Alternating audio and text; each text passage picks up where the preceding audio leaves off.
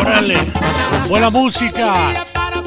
La antesala al fin de semana larguísimo por ser lo que llaman Memorial Day Weekend, y los que no van a trabajar lunes, felicidades. Los que ya tomaron sus mini vacaciones a partir de hoy o viernes, al igual que lo aprovechen a lo máximo. Mucha información que compartiremos con ustedes hasta las 3 de la tarde en este su programa comunitario La Voz del Pueblo. Hoy el presidente López Obrador habló sobre los asesinatos políticos. De acuerdo con el indicador de violencia política en México, 88 políticos asesinados en lo que va a esta contienda electoral. Y para ello López Obrador habló diciendo, eso es amarillismo. Fernando Sergio va a compartir con ustedes lo más reciente en Washington, a nivel también local, estatal, nacional e internacional, aquí en La Voz del Pueblo. Gracias por acompañarnos. Y esta va para todas aquellas que son como una chica que yo conozco.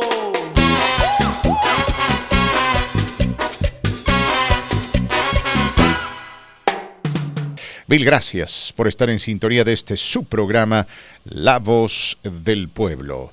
Marco Martínez, buenos días. Temperaturas sumamente agradables. Buenos días, Fernando Sergio. Sí, por unos días, Fernando Sergio, oscilando en los 70, 75 grados de aquí al sábado, pero descienden a los 60 domingo, lunes en los 50 grados. Ahora, el pronóstico de lluvia es sábado, domingo y lunes. El lunes es el día del recuerdo y mucha gente no va a trabajar.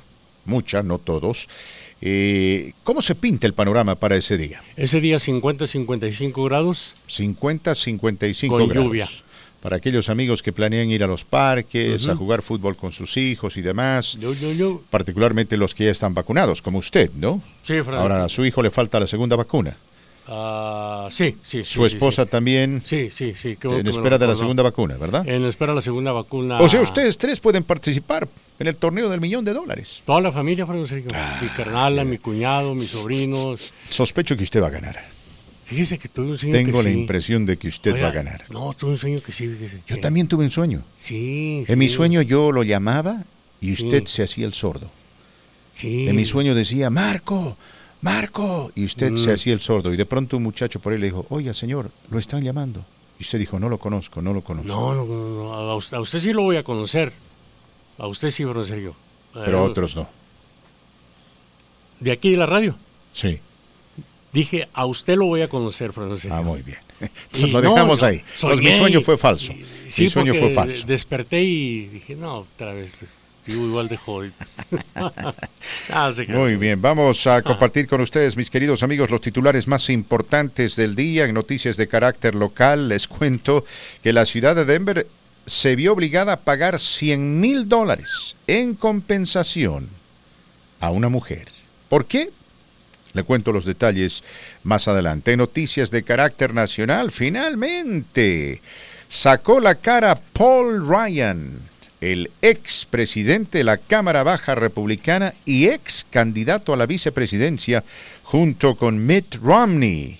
Le voy a contar por qué finalmente sacó la cara y qué es lo que se viene por delante. ¿Qué pasa en México, Marquito Martínez? Caray, pasa mucho, pero de lo más sobresaliente, el presidente López Obrador hoy lamentó la ola de agresiones y asesinatos en contra de candidatos en este proceso electoral que van 88, haciendo un llamado para frenar la violencia y advirtió que los responsables de crímenes serán castigados. No obstante, ahí le voy, consideró que los medios de comunicación magnifican los hechos relacionados con la violencia y política y exigió al periodismo ética, menos amarillismo, reprochando a los medios de comunicación en la conferencia matutina. Cuando le preguntaron qué va a hacer al respecto, va a implementar más medidas de seguridad. Yo les hago un llamado para que se porten bien a estos criminales. Ese fue el mensaje, Fernando. Ese fue. Yo no estoy de acuerdo totalmente, pero, o sea, yo esto de bueno, que... desglosamos la noticia más adelante, sí, Marquito, por favor, Martínez. Por favor.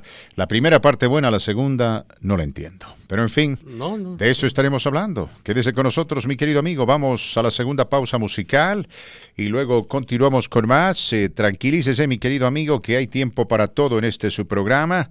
Sí, hay tiempo para todo. ¿Por qué? Porque estamos en vivo y estamos aquí, desde el corazón de Denver, la voz del pueblo. Mis queridos amigos, aquí Fernando Sergio para recordarles que Aurora Dental es un consultorio médico dental hecho para los latinos, hecho para gente como usted, porque allá, en primer lugar, lo tratan muy bien. En segundo lugar, le cobran lo justo. En tercer lugar, mi querido amigo, garantizado, resuelven su problema médico dental. Y en cuarto lugar, lo harán cliente de por vida. Porque Aurora Dental es un consultorio médico dental de primer nivel, con tecnología de última generación, en un ambiente amplio, con múltiples niveles para atender a mucha gente a la misma vez. Gente profesional, gente que sabe lo que está haciendo.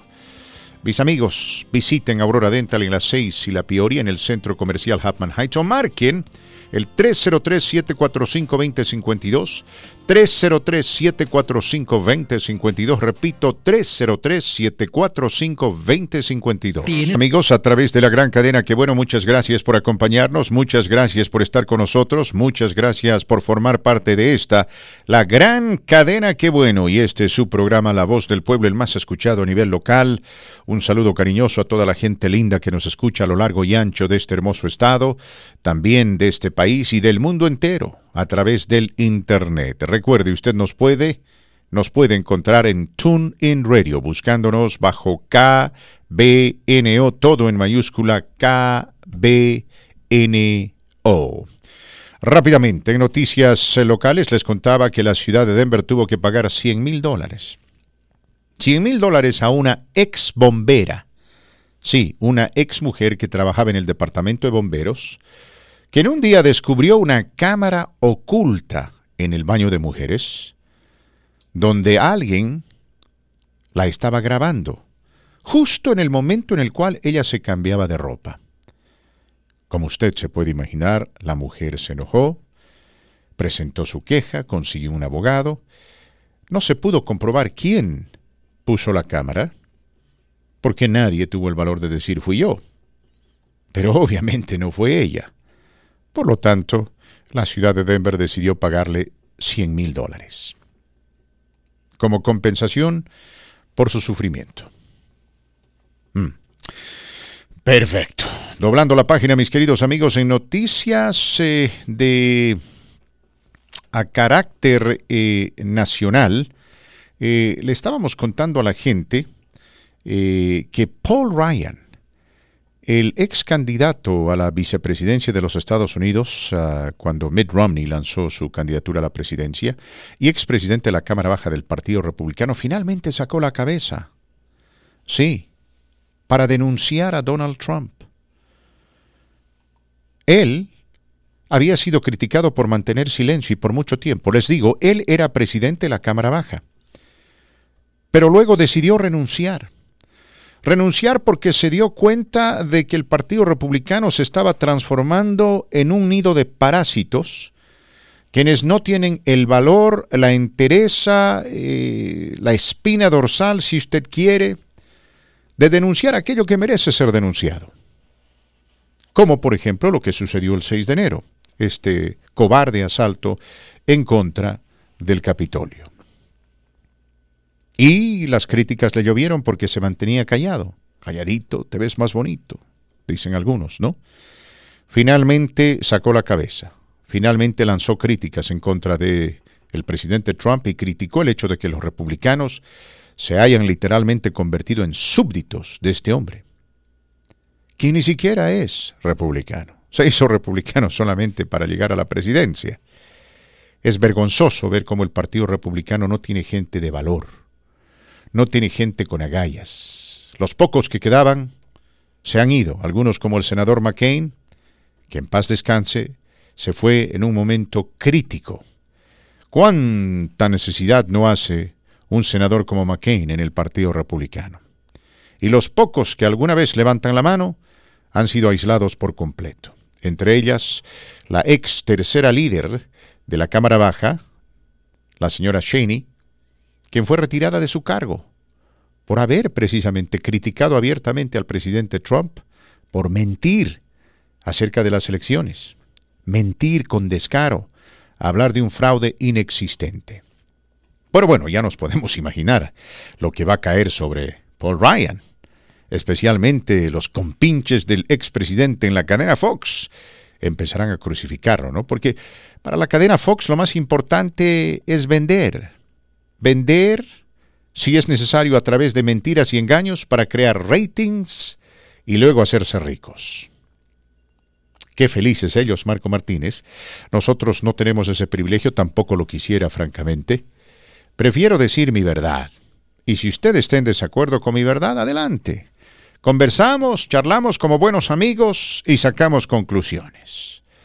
Ahora, Marco Martínez nos había compartido la nota desde México, donde el presidente Andrés Manuel López Obrador anda diciendo que aquellos que hablan de los asesinatos en contra de los candidatos son amarillistas.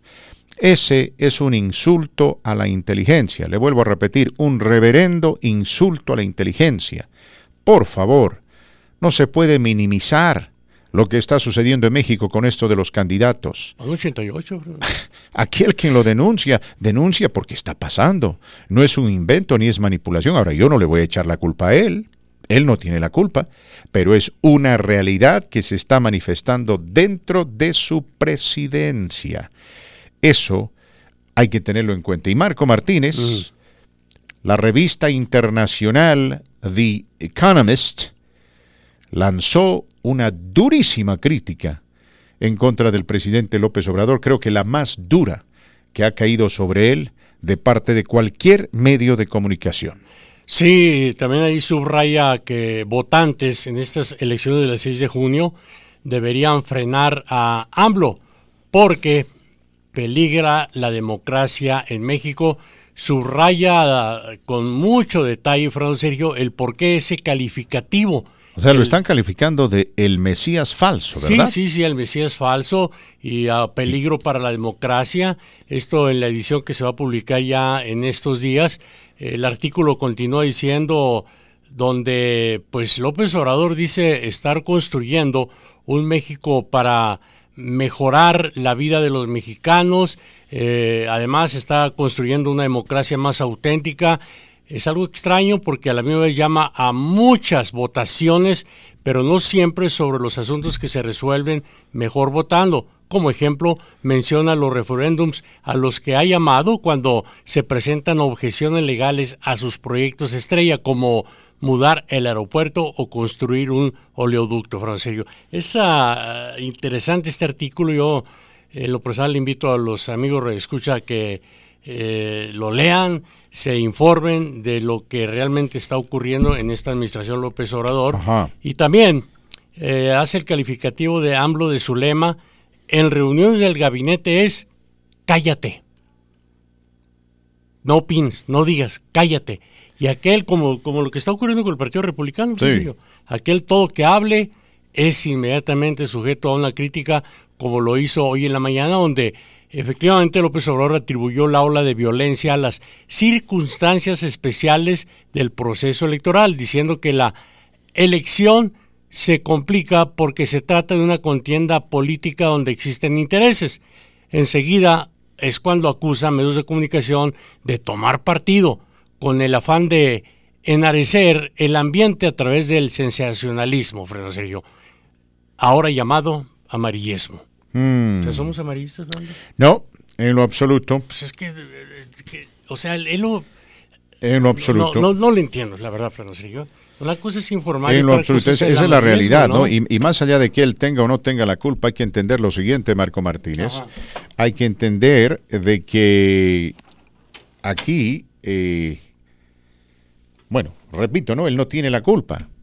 Él no tiene la culpa porque él no está propiciando esto, pero esto está sucediendo durante su gobierno. Sí. Ayer hubo otra balacera. Consecuentemente, mire, ahí está. Uno tiene que preguntarse por qué. Todo el tiempo escuchamos eso, que tal candidato fue ultimado, que otro fue herido.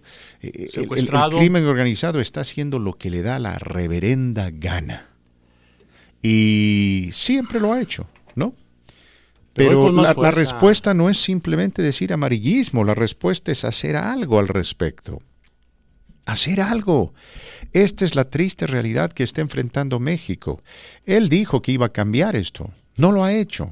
Sabemos que es algo difícil, pero su política de seguridad nacional ha fracasado.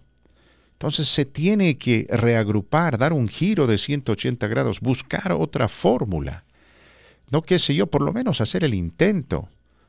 No sé, es que todo esto tiene una impunidad increíble, Marco Martínez.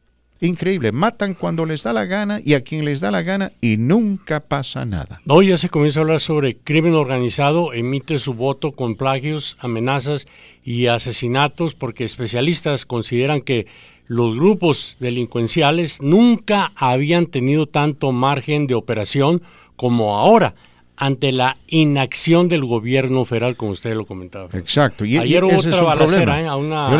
Yo le digo, ese es un problema. Él dijo en su momento, más abrazos, menos balazos, y sí, ese concepto es un concepto noble, pero hay gente que no entiende más abrazos, menos balazos. No. Para ellos, cuando usted les dice, prefiero abrazarte a dispararte, para ellos ese es una señal de clara debilidad. Y, bueno, el presidente López Obrador no quiso ser débil cuando dijo eso, por el contrario, quiso ser conciliatorio. A nadie le gusta la violencia, pero parece que esta gente no entiende. No entiende, y la verdad de las políticas que él ha implementado hasta el momento para mantener esto bajo control no están funcionando. Y decir que nosotros, quienes hablamos del tema y lo denunciamos, somos amarillistas, es simplemente vender humo. Eso es lo que es, vender humo, mis queridos amigos. Vamos a ir con llamadas telefónicas. Marco Martínez, por favor, reciba al oyente. Buenos días, la voz del pueblo, le escuchamos. Adelante. Buenos días, Marquitos. ¿Cómo están? Muy bien, señor, muy bien. Adelante, le escucha Fernando Sergio, servidor. Adelante. Sí, pues es que estamos viendo el tema. El problema es aquí de la inseguridad en México y sobre todo un punto a señalar que todos los candidatos que han sido abatidos por el crimen son del partido oposición del gobierno. AMLO dice que pues sí, que va a solucionar ese problema, que va a agarrar a los delincuentes. Van como 80 homicidios y cero arrestos, cero. Juan dice que va a llegar a agarrar a esos delincuentes, pero no pasa nada. No pasa nada, y era por lo que iba a hablar. No, gracias. De los 88 ataques a candidatos, precandidatos, pero en serio, ninguno ha sido apresado. ¿Vamos con llamadas? Vamos con otra llamada telefónica antes de ir a la pausa musical. ¿Qué tal? ¿Con quién hablamos?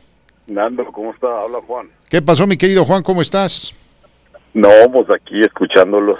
¿Qué pasó? A ver, ¿qué pasa? Que nos viene a decir el presidente que esto es amarillismo. No, por favor, ¿cómo va a ser amarillismo? Seamos honestos, ¿no? No, sabe que yo veo así la cosa, estamos secuestrados por las bandas criminales que tenemos allá.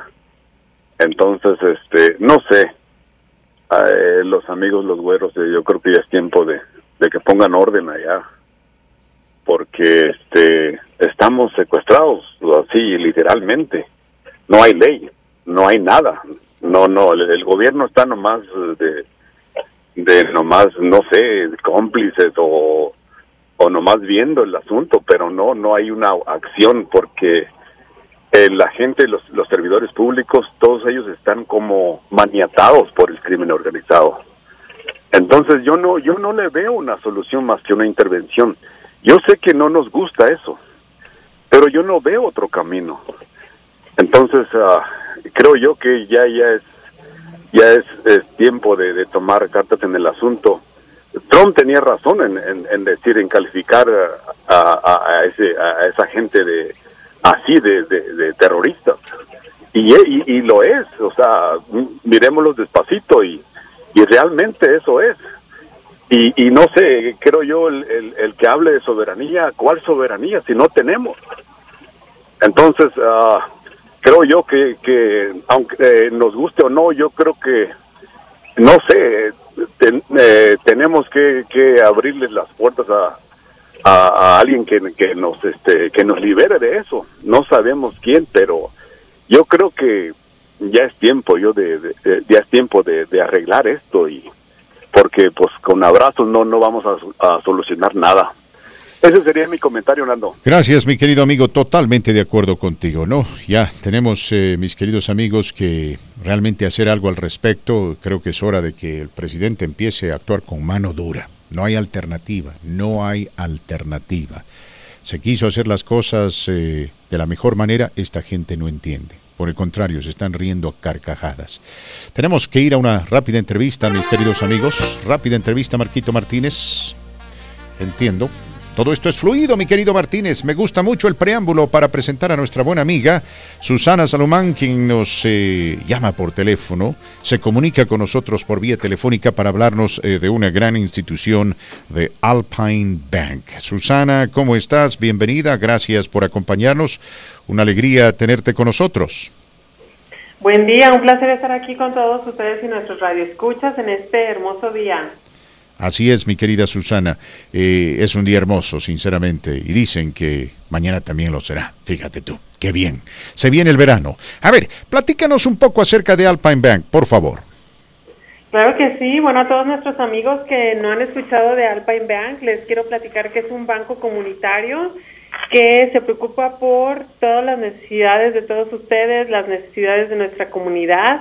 Estamos establecidos en muchas ciudades, en el estado de Colorado, desde Durango hasta Boulder, y estamos por abrir una nueva sucursal en el área de Fort Collins, un banco establecido en 1973 con atención al cliente tanto en español como en inglés, y principalmente fundado en el área de las montañas, desde Carbondale y Glenwood Springs, y desde ahí se ha ido expandiendo por toda la zona montañosa hasta el área de acá de la zona metropolitana de Denver, y con nuestros 5 valores principales con los cuales hemos podido marcar la diferencia, que venían siendo independencia, es decir, somos un banco independiente que podemos hacer nuestros propios programas, podemos crear nuestros propios beneficios para la comunidad. También tenemos el valor de integridad, comunidades, compasión y lealtad. Eso es a gran preámbulo y en términos generales nuestro banco, Fernando. Susana, ¿qué programas de Alpine Bank ayudan a la comunidad? El primero, que es uno de mis favoritos, son las tarjetas Loyalty, tarjetas de débito.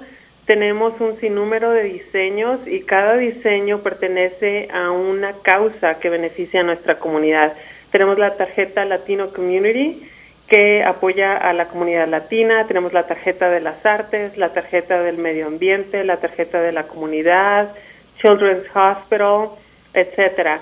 Y entonces la forma en la que funciona este programa es cuando ustedes obtienen su tarjeta de débito y van y la utilizan en la tienda o en compras en línea o el cajero automático, el banco dona 10 centavos por cada transacción realizada por cada uno de nuestros clientes a organizaciones sin fines de lucro. Entonces hemos podido apoyar al Museo de las Américas, a muchos festivales y organizaciones sin fines de lucro, dar becas a los alumnos gracias a este programa.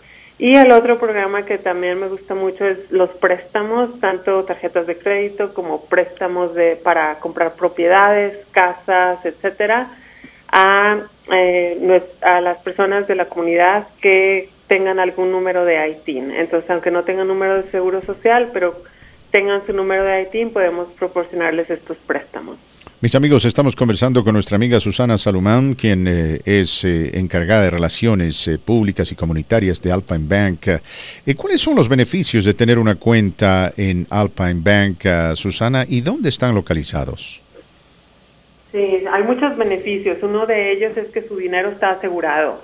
Cuando ustedes tienen su dinero en efectivo en la casa o en el vehículo o en su cartera, en lugar de en el banco, este dinero en efectivo corre un gran riesgo, desde que alguien los asalte y les robe su dinero hasta algún incendio o cualquier otro desastre natural por el que pase su propiedad, y ese dinero se va, se destruye y no está asegurado. Sin embargo, cuando ustedes tienen su dinero en una institución financiera, Este está respaldado y resguardado por el gobierno, sin importar si usted tiene documentos o no, simplemente con que tenga una cuenta con nosotros, la cual se puede abrir con su pasaporte de mexicano o de cualquier otro país del que usted provenga.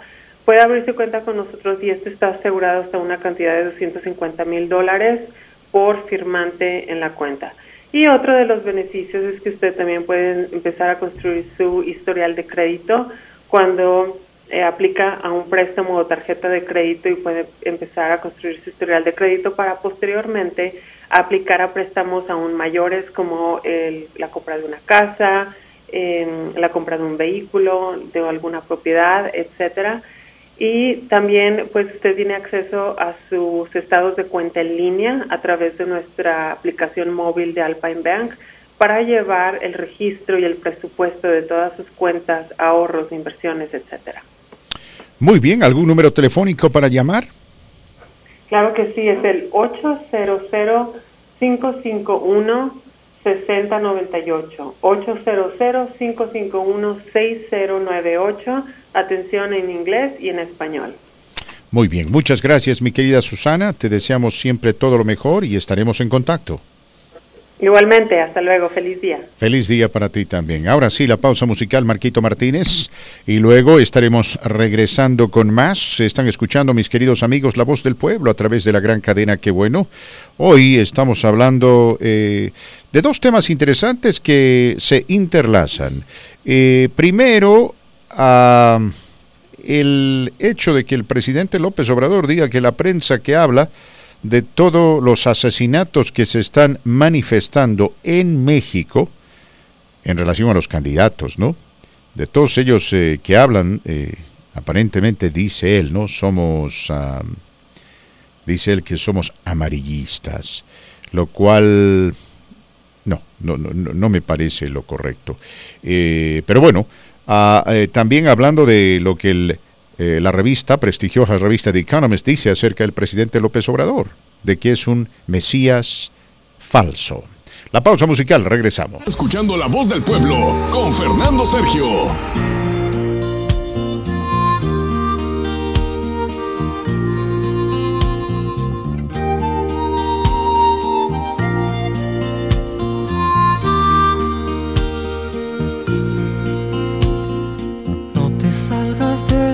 Brazos, sigue echada sin la hierba. Preciosa canción de ese grande de la música mexicana y latinoamericana, Emmanuel, quien tuvo una época de gloria precisamente con este tipo de música, con música romántica.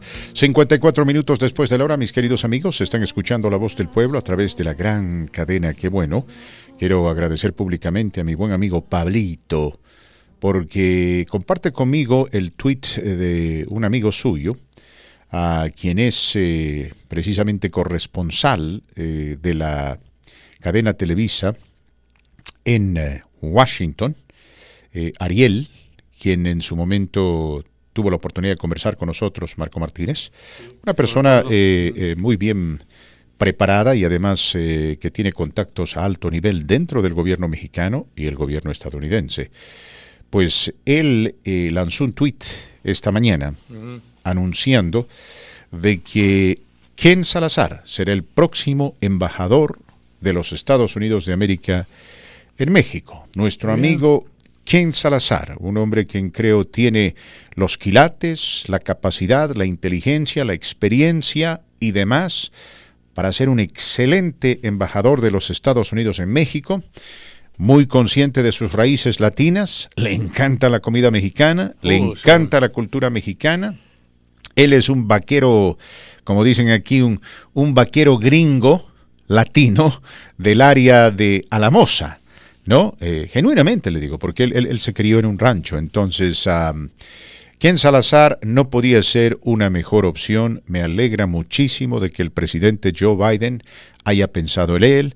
Él era uno de muchos candidatos, pero es un hecho, mis queridos amigos, el ex senador, ex secretario del Interior, ex procurador general del estado de Colorado, Ken Salazar, será el próximo embajador de los Estados Unidos de América en México. ¿Y cuándo se guste con él? Cuando me llame. No, pues le va a llamar. Tendré que hablar con él para decirle, ¿en qué quieres que te ayude? A ver, ¿en qué, cómo? Por ahí me dice, necesito tu ayuda con AMLO. Si se va, yo no quiero a nadie aquí a mi lado, ¿ok? Eso se lo digo desde ahorita. Tendré desde que ir ahorita a... yo se lo digo. No quiero a nadie aquí. Podría ser el mediador, fíjese usted. No, yo le hablo tratar de aquí. Tratar de ayudar. Yo estoy hablando de allá, ¿no? Ah, perdón, de allá. Sí, ayudar al presidente Biden a amistarse con el presidente AMLO. ¿Cómo? Para que se lleven bien y... ¿Cómo irá a manejar esa relación, Fernando? A llevar esta relación adelante. El hecho de que se esté mandando aquí en Salazar, sí, me dice a mí de que Estados Unidos no está en este momento viendo la relación con México con buenos ojos. Es decir, se han dado cuenta, al igual que usted y yo, mi querido amigo, de que la relación no es buena. Y lógicamente están mandando a alguien que creen tiene la capacidad, tanto intelectual como emocional, para ayudar a este país a mejorar su relación con México. Están mandando a una persona... de calibre, ¿me explico? Una persona que tiene muy buena reputación en este país, fue senador de los Estados Unidos por 6 años, fue secretario del Interior del gobierno de Obama por 4 años, es amigo personal del presidente Joe Biden, en fin, no podían haber escogido a una mejor persona para cumplir con esta difícil tarea. Yo la curiosidad le vuelvo a preguntar, ¿cómo se va a llevar esa relación entre Marcelo Ebrard y López Obrador? Porque ambos son... ¿Marcelo Ebrard, dice usted, o sí, dice Ken Salazar? Secretario de Relaciones Exteriores en México con Ken Salazar, porque ahí van involucrados ambos. Y, por supuesto, López Obrador. Yo lo digo por tanta mentira que se avientan los dos, ¿no? ¿Cree usted que a Ken Salazar le van a lavar el cerebro, el coco?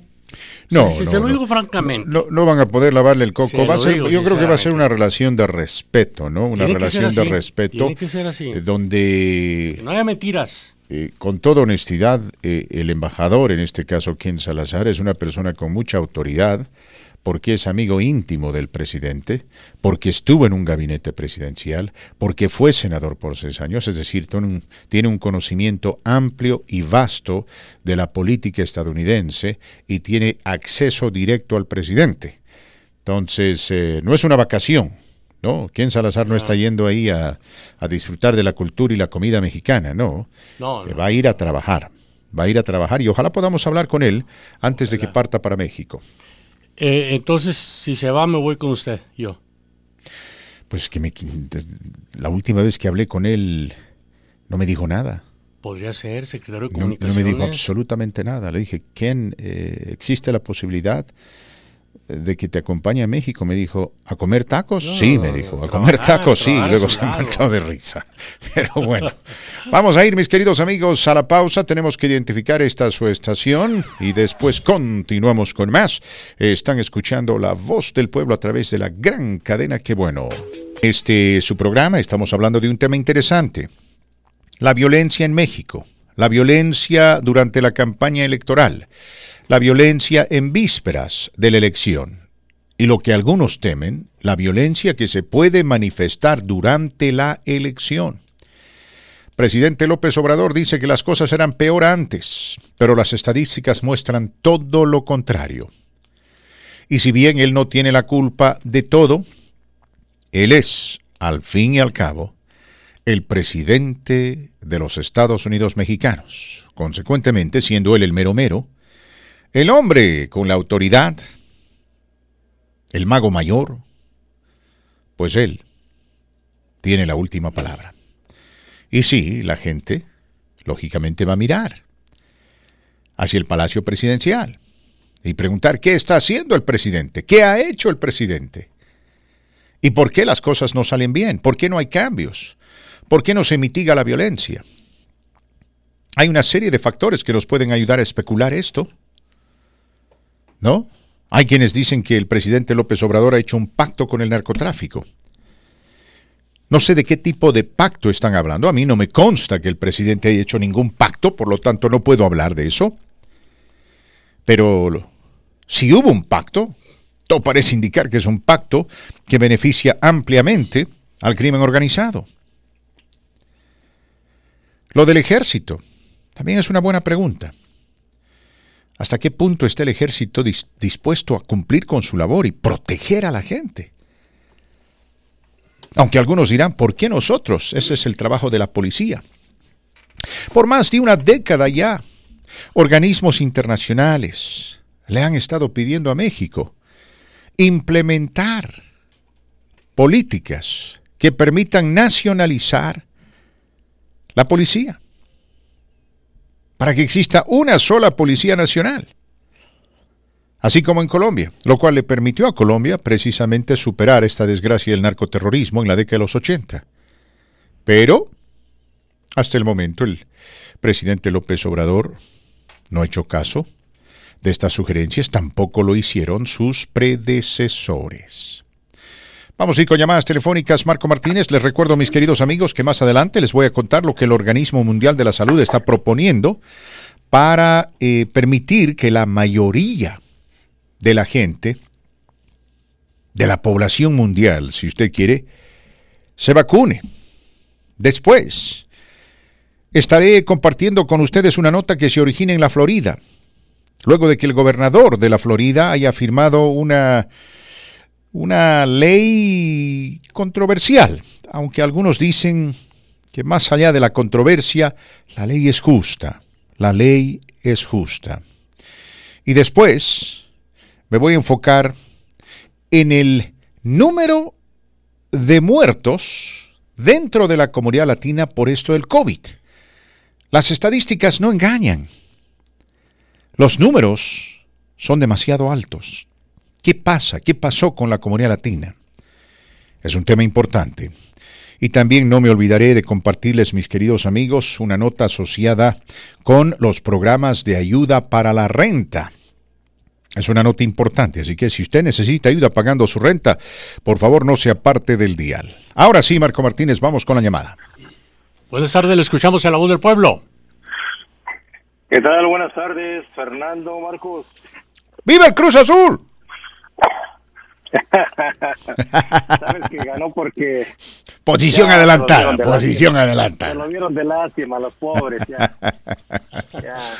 Ese fuera de lugar, déjaselo, que sea gol. Ya. Son 23 años, ya, son 23 años. Sí, pobrecito, ya hay que darle. ¿Cuántos títulos tiene el América? 8. No, el América no tiene, el América tiene 13, ¿verdad? Algo así, ¿verdad? Va a ser mejor, ya para qué. No hay otro. Te escuchamos, mi amigo. Fernando, quiero compartir algo para la gente. Acabo de regresar de México, estuve 3 semanas. ¿Y cómo anda el México lindo y querido? Sí, hermoso, Fernando, hermoso, que no me quería regresar. Pues es tu tierra. Quiero poner en el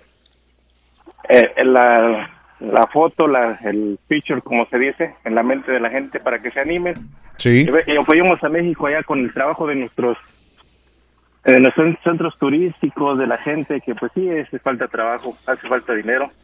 Entonces es una forma de apoyarlos yendo a vacacionar a México. No andar pensando, ay, que Europa, que Hawái, bla, bla, bla. Vamos con México, está hermoso. Yo anduve en un velero allá tomando un vino exquisito en las aguas turquesas de la Riviera Maya. Entonces, pues, te fuiste de vacaciones, entonces. Te fuiste de vacaciones. Oh, no, claro. En lo que respecta a vacaciones, mi querido Ramón, México, pues es un lugar hermoso, ¿no? Es un lugar hermoso. Sí, ha sido bendecido por Dios. Eso es indudable. Sí, sí. Súper lleno, Fernando, los hoteles a reventar, gracias a Dios, de americanos, europeos y unos cuantos nacionales, pero yo no alcancé cupo en algunos resorts de allá, porque la verdad están bien llenos. Ya me sorprendió mucha gente americana, sobre todo de gente de color, sí, disfrutando, gente de dinero y disfrutando ahí. Bueno, no se necesita mucho para andar allá, Fernando, la verdad. Sí, no, sí. Tú sabes, durante el COVID, yo acá me encontré con algunos amigos que forman parte de la mesa directiva del DHA, Denver Housing Authority, y se iban a México de vacaciones. Y hablando con uno de ellos me dijo, me dijo, en el hotel en el cual planeamos estar, me decía él, la seguridad es total. Todo está desinfectado, hay desinfectantes por todo lado, máscaras, etcétera. Mi seguro médico me ofrece cualquier servicio de emergencia. Dice, no tengo miedo a nada. Allá, en lo que respecta a los hoteles, ¿no?, donde están los turistas, dice, tienen medidas de seguridad por encima de lo que nosotros ofrecemos aquí. Sí, así es, Fernando. Tienen un código de seguridad muy bueno, excelente comida. Todo excelente, la verdad. Qué bien, me alegro muchísimo. Yo creo que cuando esta desgracia del COVID se minimice, entonces sí, México va a entrar en una franca etapa de crecimiento económico, creo yo. Ya está, Fernando, porque ya está llegando miles de americanos, gracias a Dios, allá. Qué bien. Están llegando los dólares. Eso es bueno. Dólares, entonces, dólares y más dólares, eso se necesita. ¿Cuál es el ambiente preelectoral que encontraste allá en México?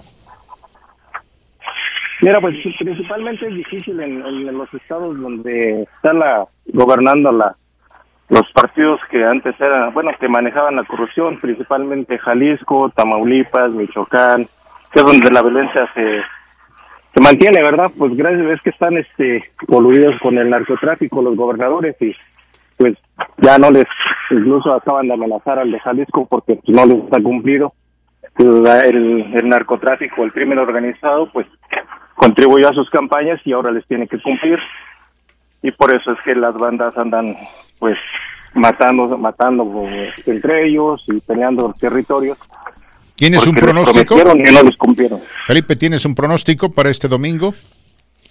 ¿Crees que los resultados van a favorecer al presidente?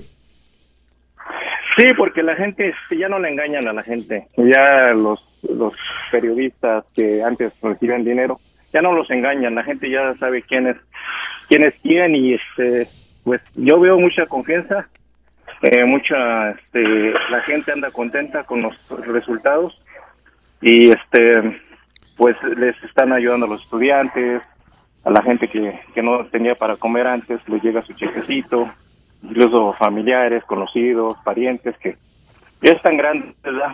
Algunos sí. Por reciben su pensión universal y la gente está contenta. Yo viajé a Querétaro, Michoacán, Guanajuato, Distrito Federal y la verdad que todo me resultó excelente, Fernando. Qué bien, mi querido amigo. Ojalá y la gente viaja para allá. Qué bien, gracias por tu llamada telefónica, qué bien. En su momento también a ver si yo me apersono al México lindo a darme una merecida vacación. Hace casi, ¿qué?, 3 años y más que no tomo una vacación, Marco Martínez. Es hora de tomarme una buena vacación, cuando las cosas mejoren. Pero ¿cómo es esto del dinero, no? Porque después de la pausa yo le voy a contar cuál es el precio que le asignaron a una casa aquí en Colorado que está siendo construida. Es una casa que está siendo construida y que se va a convertir en la vivienda más cara dentro de Colorado.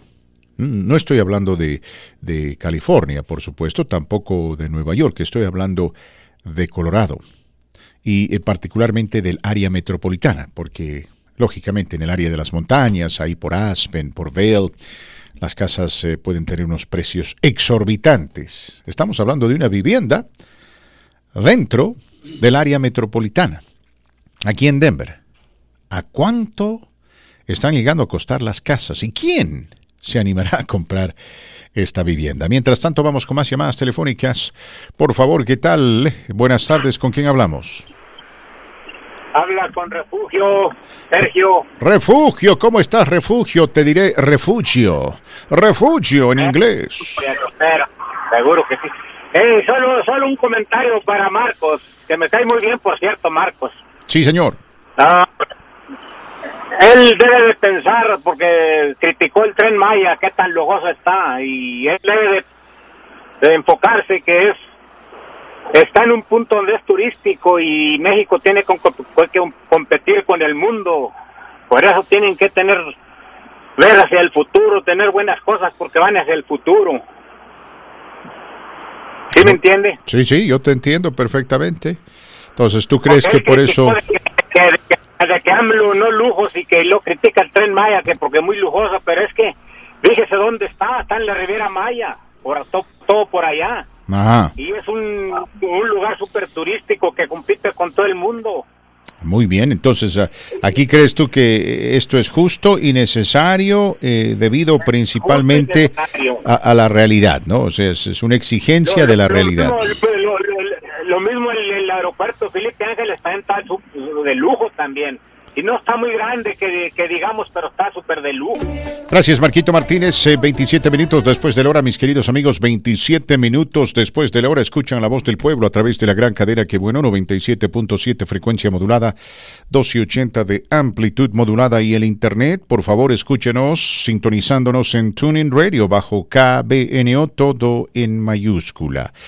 Les cuento, mis queridos amigos, que el departamento, ¿qué digo del departamento? La Organización Mundial de la Salud, OMS por sus siglas en inglés, está promoviendo lo que llama el Gran Pacto de la Vacunación, para que así la vacuna esté disponible en todos los rincones del mundo, particularmente en los países pobres. Para esto, tendrían que, de manera conjunta, trabajar las distintas potencias en apoyo de la iniciativa. El país que podría jugar o debería jugar el rol más importante es este, los Estados Unidos, porque sigue siendo el país más poderoso del mundo.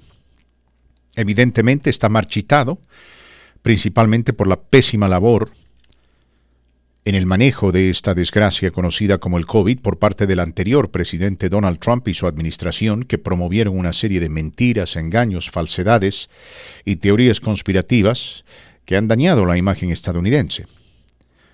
Pero después, recordará usted, llegó al poder Joe Biden, se convirtió, se transformó en un presidente tradicional, ¿no? Presidente que habla poco y trabaja mucho, como tiene que ser. No un presidente que tiene diarrea de la boca, como lo era Donald Trump, hablando y tuiteando continuamente, ¿no? Para engañar, para mentir, para dividir. Tontería y media. No, Biden, sin ser un genio, simplemente se ha ajustado a los cánones tradicionales de la presidencia. Hablo poco, me ocupo de aquello que es importante y dejo que mi trabajo hable por sí solo. Y en lo que respecta a la campaña de vacunación aquí en este país, los resultados hablan por sí solos. Estados Unidos, una vez más, es el primer país en la distribución y vacunación de su gente. Y eso ha hecho que, sí, este país recupere en parte el brillo perdido. Reitero, sigue siendo el país más poderoso y más rico del mundo, aunque la diferencia entre Estados Unidos y la China se ha acortado.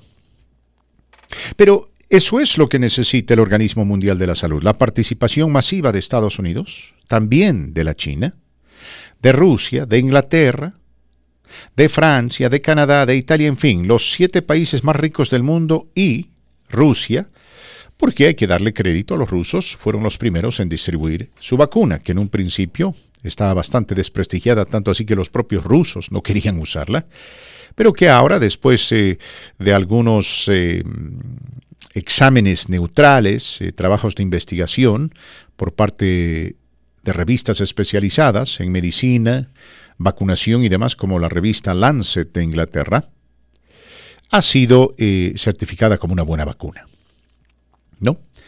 Entonces, eso es lo que busca el Organismo Mundial de la Salud. Dice, deberíamos crear el gran pacto de la vacunación, entendiendo que esta desgracia, esta enfermedad, este virus, es un virus que está afectando al mundo entero, no solamente a los países ricos.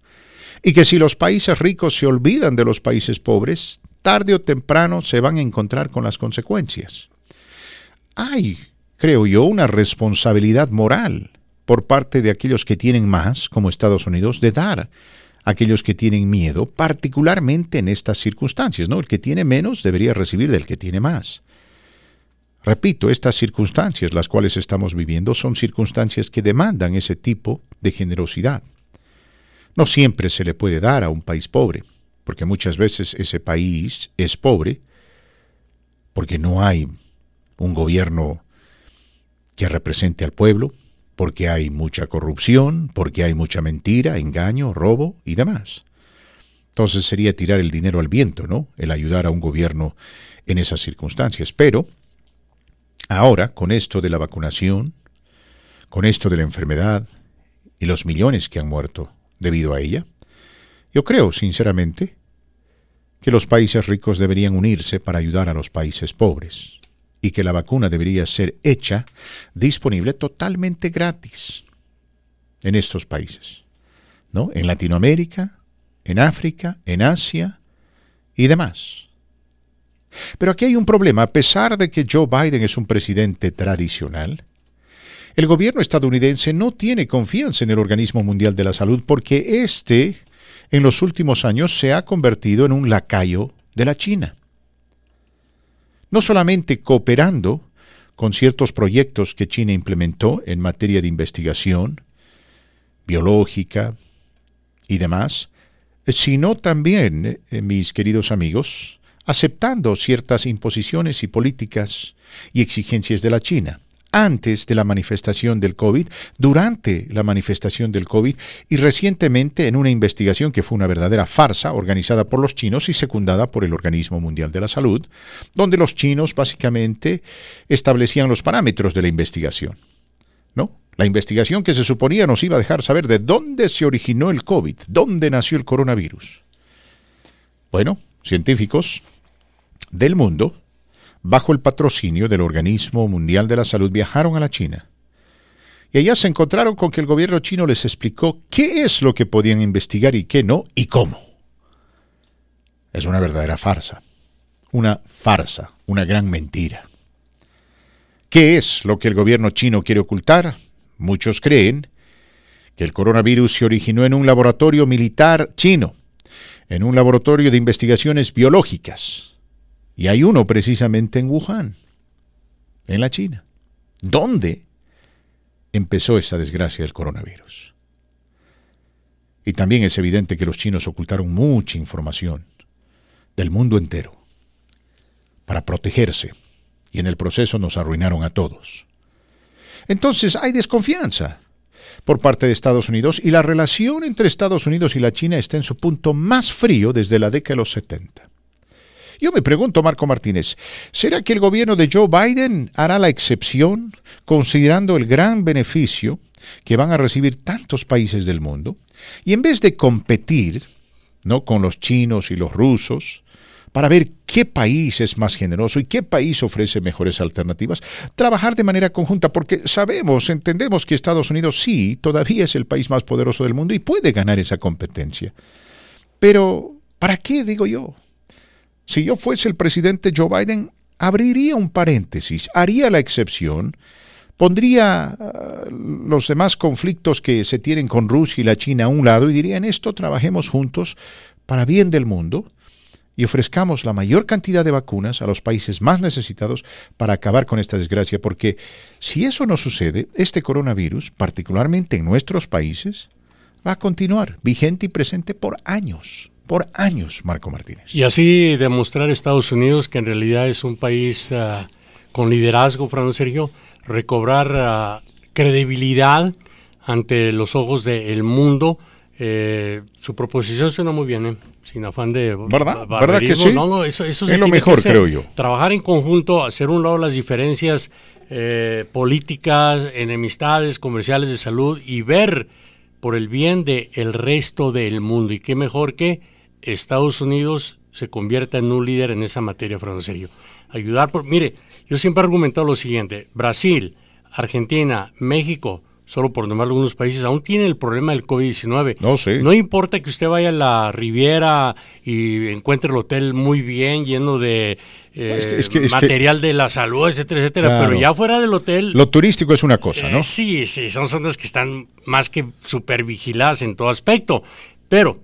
¿qué ocurre, Fernando Sergio, con estos países, con los viajes terrestres, los viajes aéreos, marítimos? Los barrios marginados. Exactamente, que lleguen aquí a Estados Unidos en plan migratorio, en plan comercial, y lleguen con el COVID-19, infectados con el COVID-19, Fernando Sergio. Entonces, ¿de qué va a servir todo el trabajo que se ha hecho hasta hoy día? Sí, sí me explico, ¿no? Sí, yo le Entonces, explico. De esa manera, si Estados Unidos toma el liderazgo en lo que usted acaba de proponer, estaría mucho mejor el planeta Tierra. Quise decir, yo le entiendo la explicación, Marquito Martínez, eso, a cabalidad, y creo estar de acuerdo con usted. Eso sería... Y diría la mayoría de nuestros oyentes también estarían de acuerdo con esa postura. Creo yo es la más sensata, más misericordiosa y la mejor para el mundo entero. También las farmacéuticas como Pfizer, Moderna, AstraZeneca tienen que trabajar de la mano con los gobiernos, no únicamente ver lo económico, cuánto voy a ganarme por cada vacuna, sino aportar algo, Fernando Sergio, sí, ¿no? Sí, muy de acuerdo con usted. Al cabo ya están más que billonarios. Oh, ¿quién no quisiera tener acciones en estas compañías? Me arrepiento de haber... Caray, hecho a un lado la posibilidad de comprar estas acciones. Lo que pasa es que no había dinero. Hay una que sí se convirtió lo ha mantenido en secreto Dolly Parton. ¿Sí? La cantante de country invirtió dinero, si no me equivoco, en Moderna, Fernando. Bueno, Dolly Parton tiene millones de dólares. No, y hoy tiene más, Fernando. Vamos con llamadas telefónicas. ¿Qué tal? ¿Con quién hablamos? ¿Qué tal, Fernando? ¿Cómo estás? Mi nombre es Héctor. Héctor, ¿cómo estás? Bienvenido al programa. Pues sí, mira, yo estoy escuchando que sí apoyan mucho a Joe Biden, pero una de las de los motivos por cual se ha mejorado mucho la economía en Estados Unidos fue por la vacuna. Sí. Y por la acaparación de la vacuna, porque primero tenía que vacunar a todos los estadounidenses y dejando abajo a... Ya, lamentablemente, ¿no? Pobres, sí, ¿verdad? Lamentablemente, eso es cierto. Estoy de acuerdo contigo que sí deben de ayudar a los países pobres, ¿verdad? Y desgraciadamente, pues así no pasó. Y otro comentario, Fernando, he notado me gusta escucharlos. Gracias. He notado que están en desacuerdo ustedes con los gobiernos de izquierda. Y no sé tú, pero... En el caso de México, en la información que no sé en dónde se informan ustedes, sí, pero en la información que tienen, he notado que tratan de darle información nada más la mala, pero no informan lo bueno. ¿Sí me entiendes? Esa es una impresión, mi querido Héctor, equívoca. Y te voy a decir por qué. Cuando, por ejemplo, el presidente López Obrador implementó este programa de pensión para los ancianos, yo fui uno de los primeros en aplaudirle, porque creo que era algo necesario en México, ¿no? No hay nada más triste que ver a la ciudadanía de la tercera edad mendigando por un pan o por un galón de leche. Cuando él anunció la creación de la Guardia Nacional, para, por ejemplo, enfocarse en la lucha en contra de la violencia y de la corrupción y el narcoterrorismo, igual. Yo lo apoyé, aunque muchos en México decían que no, que era una pérdida de tiempo, que era una cortina de humo y demás. Yo apoyé su iniciativa porque me parecía algo interesante y distinto a lo que se había hecho anteriormente, ¿no? Y también cuando recientemente él dijo que tenía pruebas asociadas con el mal uso de los fondos por parte de este organismo que se dedica a luchar en contra de la corrupción en México, para hacer campaña en su contra, ¿no? Pidiéndole al gobierno estadounidense de que no mande más dinero a través de USAID o USAID, como dicen en inglés, a este organismo, porque él decía que tenía facturas que probaban que esta organización estaba haciendo campaña política en su contra. Y yo dije que si eso era cierto, evidentemente él tenía razón, porque Estados Unidos indirectamente estaba perjudicando la labor interna de un gobierno democrático independiente que no es enemigo de los Estados Unidos, ¿no? Y en lo que respecta a los gobiernos de derecha, he sido y continuaré siendo un durísimo crítico de ese payaso conocido como Bolsonaro, allí en Brasil, que es un hombre de ultraderecha y que le ha hecho un daño enorme a esa nación. De esta Colombia, ¿qué opinas? Lo de Colombia es lamentable. Estoy viendo que se están implementando políticas que están dando lugar no solamente abusos, no, violaciones de los derechos humanos de los manifestantes. Terrible. Es una situación.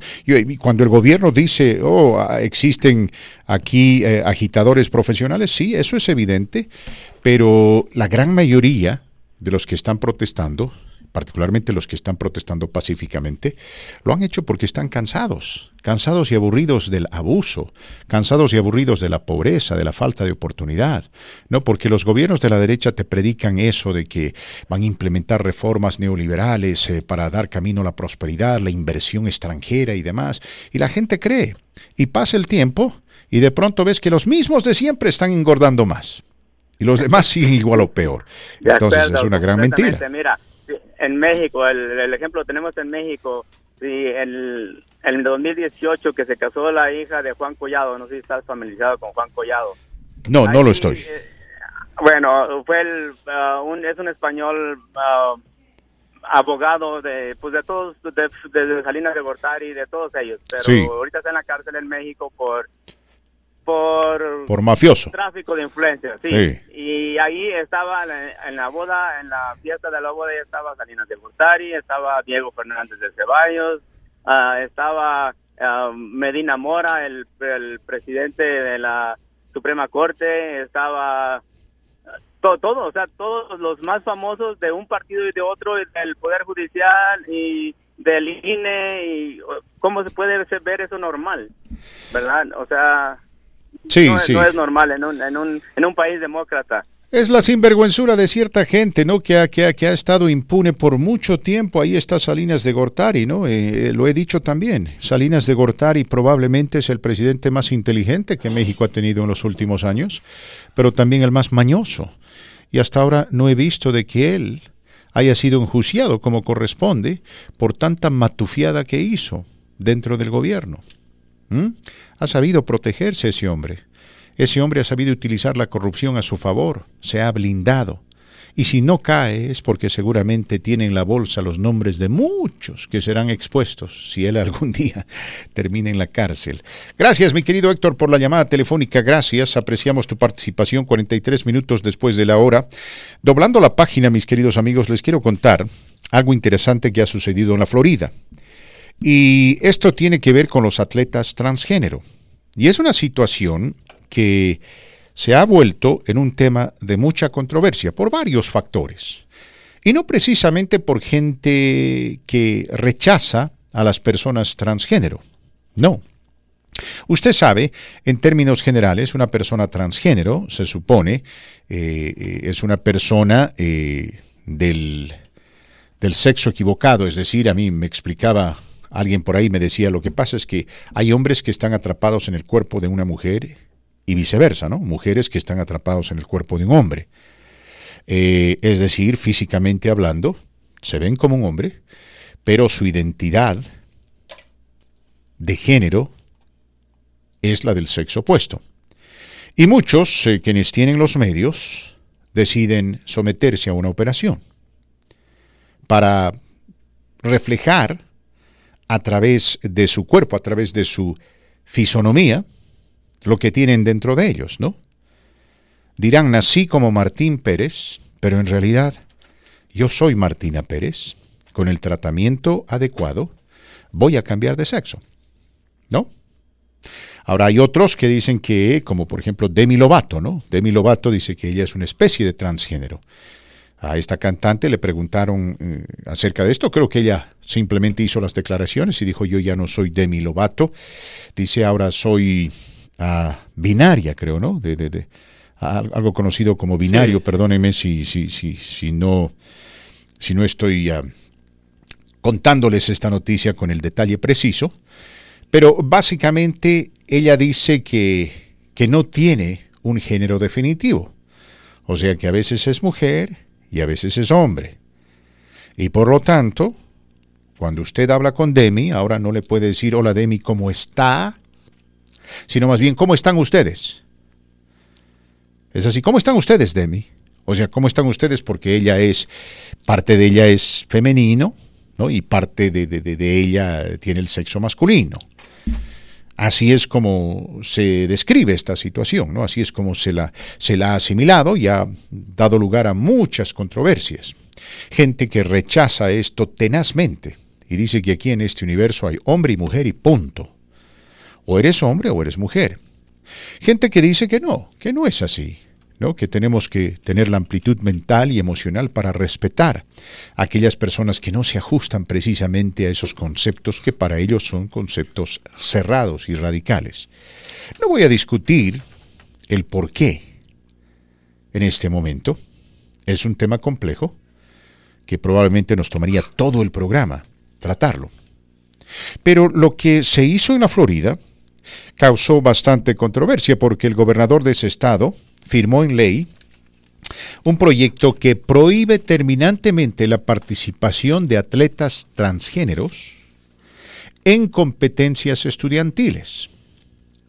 ¿Qué quiere decir esto? Que, por ejemplo, y este es uno de muchos ejemplos, en lo que acabo de contarles, ¿no? Digamos, Martín Pérez, o Marco Martínez, ya, para no complicar la vida y para que usted tenga una idea más clara de lo que hablo. Marco Martínez nace como Marco Martínez o Fernando Sergio, pero si bien tenemos un cuerpo masculino, ¿no?, nuestra fisiología está asociada con el sexo masculino, no así nuestro género, nuestra identidad, ¿no? Entonces, como tal, un día con una buena inversión de dinero y ayuda científica, pues hacemos un cambio, Marco Martínez, hacemos un cambio de sexo, así como lo hizo Kyle Jenner, ¿verdad?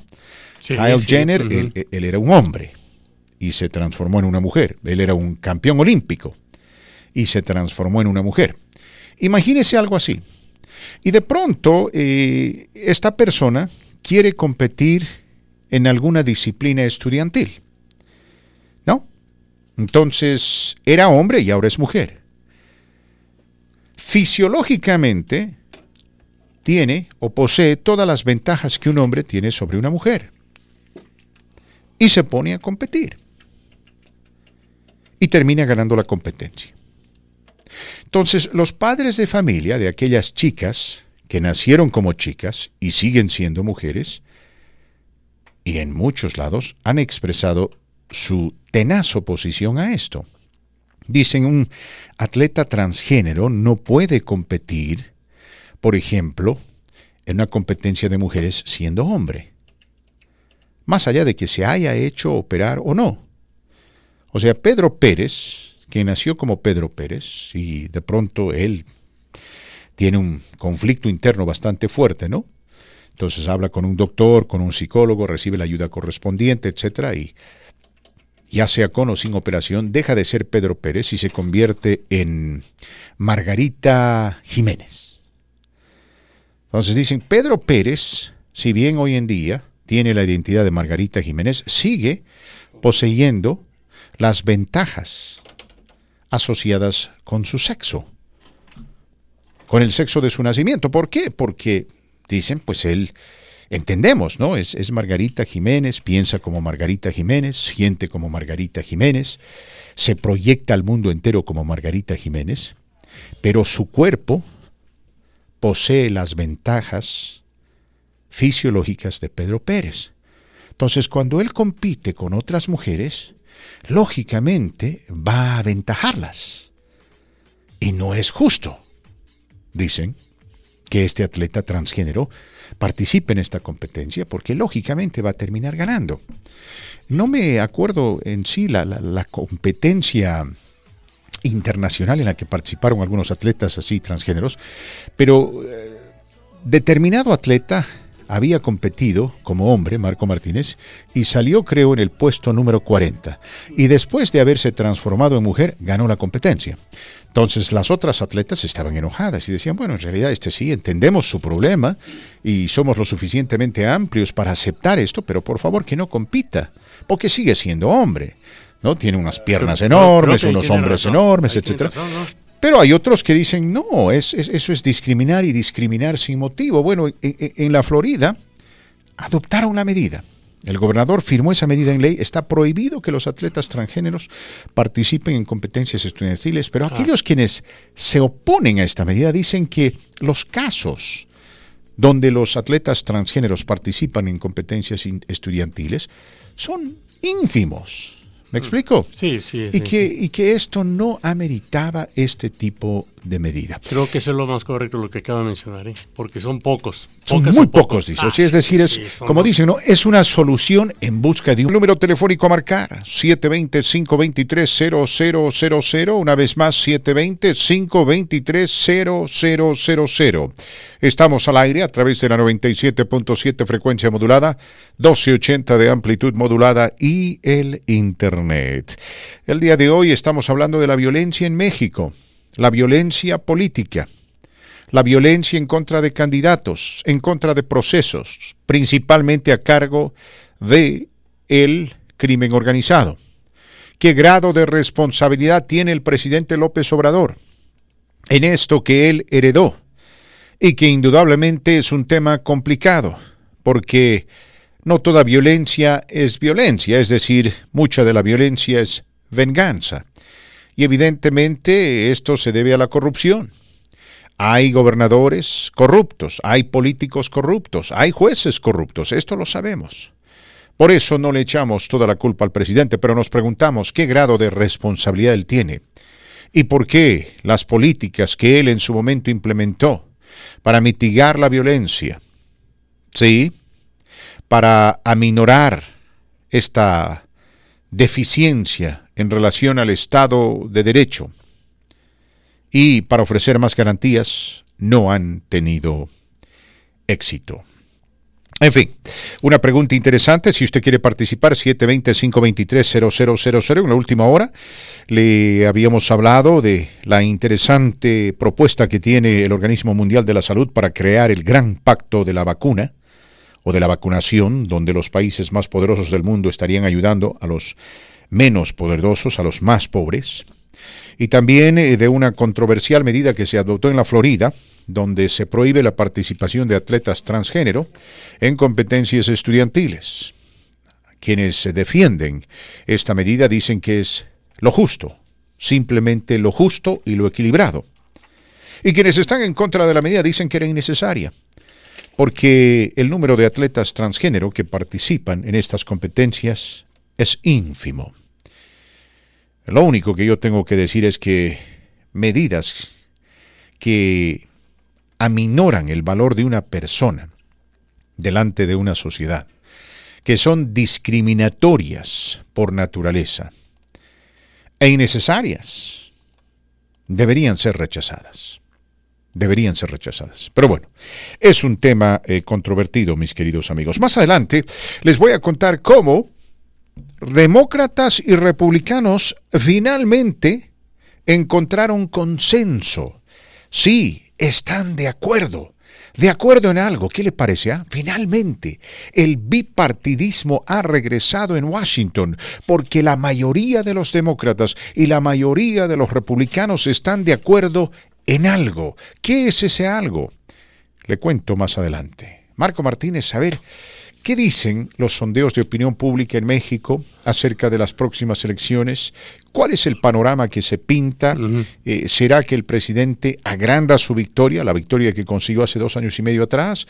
¿Será que la minora o será que la oposición se manifiesta a través de las urnas expresando el descontento del pueblo, como algunos dicen, ¿no? Bueno, en este caso vamos a hablar de efectivamente López Obrador, porque a solo días de las elecciones intermedias, el nivel de aprobación ciudadana al trabajo del presidente López Obrador registra 59%, mientras que un 37% de entrevistados desaprueba la labor presidencial. Así lo revela la más reciente encuesta nacional que fue realizada a 2,000 adultos en todo el país con una metodología mixta, 1,000 entrevistas personales en viviendas, otras 1,000 entrevistas vía teléfono a numerosas residencias y celulares. Según el estudio, el rubro mejor evaluado de la gestión de gobierno en la campaña de vacunación contra el COVID-19, que registra 58% de opiniones favorables y 23% desfavorables. El sondeo se realizó inmediatamente después de que se anunciara la etapa de vacunación a adultos de entre 40 y 49 años de edad. Creo que es buena noticia para la administración López Obrador. Ahora, de acuerdo con la encuesta La aprobación del presidente alcanza 74% entre quienes ya recibieron la vacuna personalmente, 62% entre quienes dicen que algún familiar en su hogar ya recibió el biológico y el 51% entre quienes no han recibido la vacuna, ya sea directamente de alguien de su familia. Muchos lo toman como buena noticia para la administración López Obrador. Yo aquí sí lo que voy a ser muy, muy sincero, el gobierno está haciendo todo lo posible por vacunar a la población mexicana respecto al COVID-19. Y cuando se habla de pobreza, de zonas marginadas en México lindo y querido, siempre hablo de una de las colonias más marginadas que hay en el estado de Chihuahua, sobre todo en Juárez, que es Anapra. Y en esta ocasión voy a mencionar que una de las personas vacunadas el pasado 10 fue la cuñada. Y me dio mucho gusto. Le dije, ¿dónde te vacunaste? Fue por medio de un servicio social que están prestando, que están ofreciendo en el estado de Chihuahua, sobre todo en Ciudad Juárez. Le dije, wow, muy bien. Y la segunda vacuna, dice, en 2 semanas fue lo que me dijo. Le dije, entonces se está trabajando a todo vapor en el México lindo y querido para vacunar en sí a toda la población y que ya termine esta pesadilla, tanto para los mexicanos o no mexicanos, Fernando Sergio, que viven en el México lindo y querido, Fernando Sergio. Creo que es buena noticia, ¿no? Van por etapas y ojalá pues el gobierno Joe Biden facilite más vacunas, Fernando. Ojalá que sí. Sí, hombre. Le conviene. No solo a México, al resto de centros. Es un amigo estratégico México, ¿no? Vamos a ser honestos, no es aliado de los Estados Unidos. México nunca ha querido ser aliado. Bajo distintos gobiernos, cuestiones históricas, de orgullo nacional y demás. Pero es un amigo estratégico.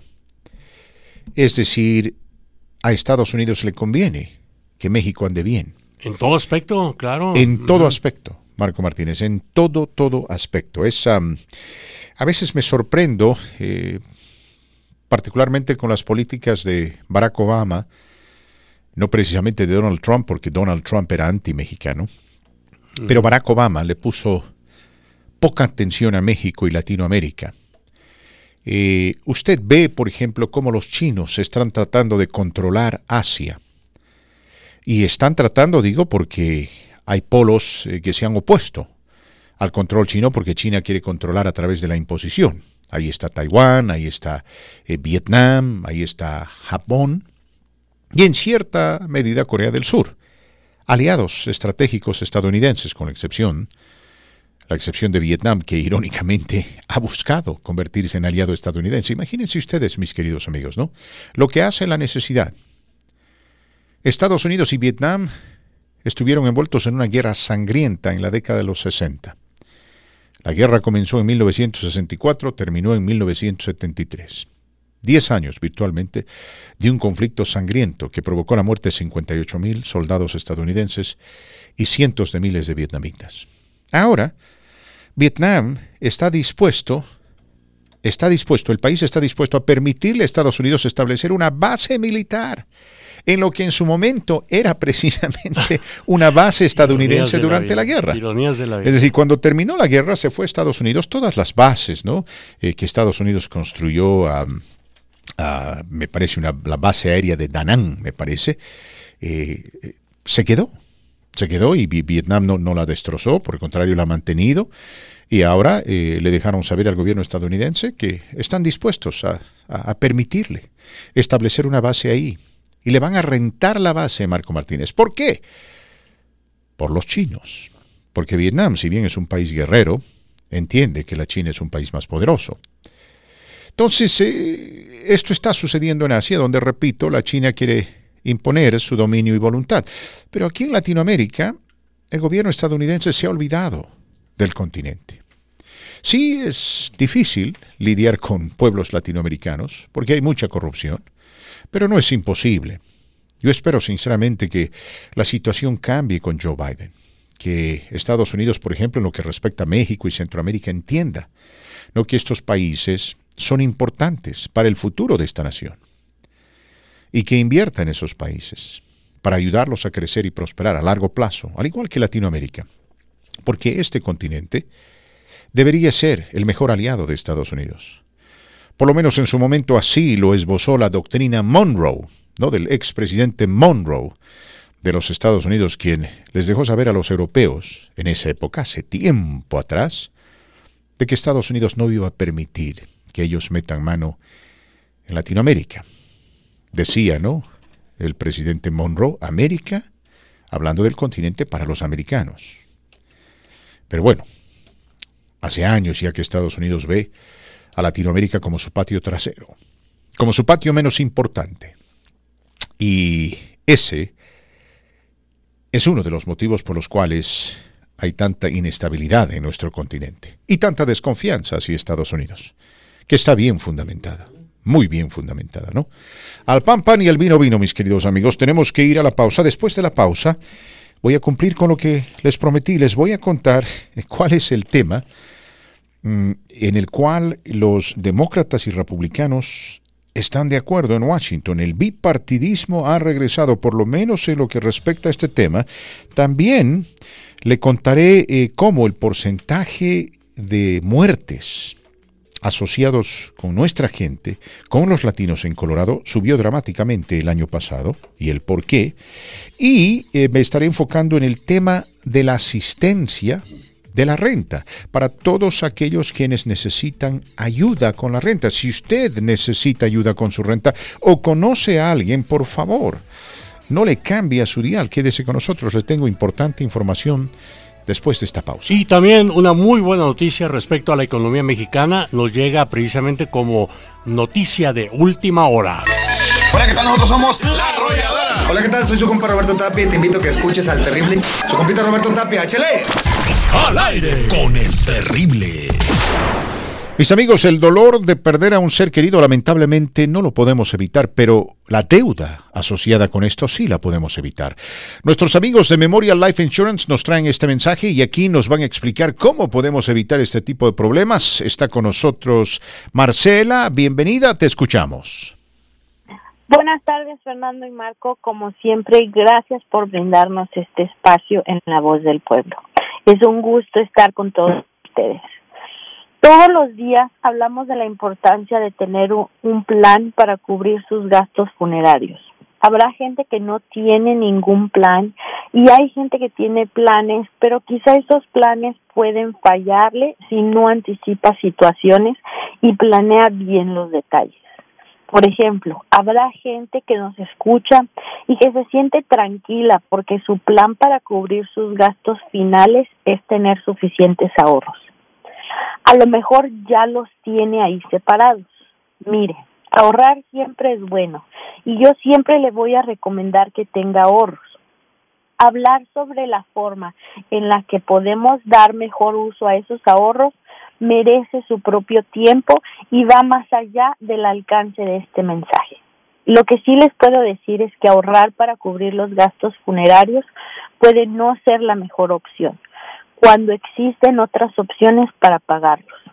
Si este es su caso, si usted es de las personas que planea que cubran sus gastos funerarios con su ahorro, présteme su atención. Muchos hemos escuchado hablar de la muerte del justo, que es una idea que proviene de la interpretación del libro de la sabiduría que dice: las almas de los justos están en manos de Dios y no los tocará el tormento de la muerte. En nuestros tiempos y en nuestra cultura popular se le ha llamado así a cuando alguien fallece mientras duerme, rápido y sin sufrimiento.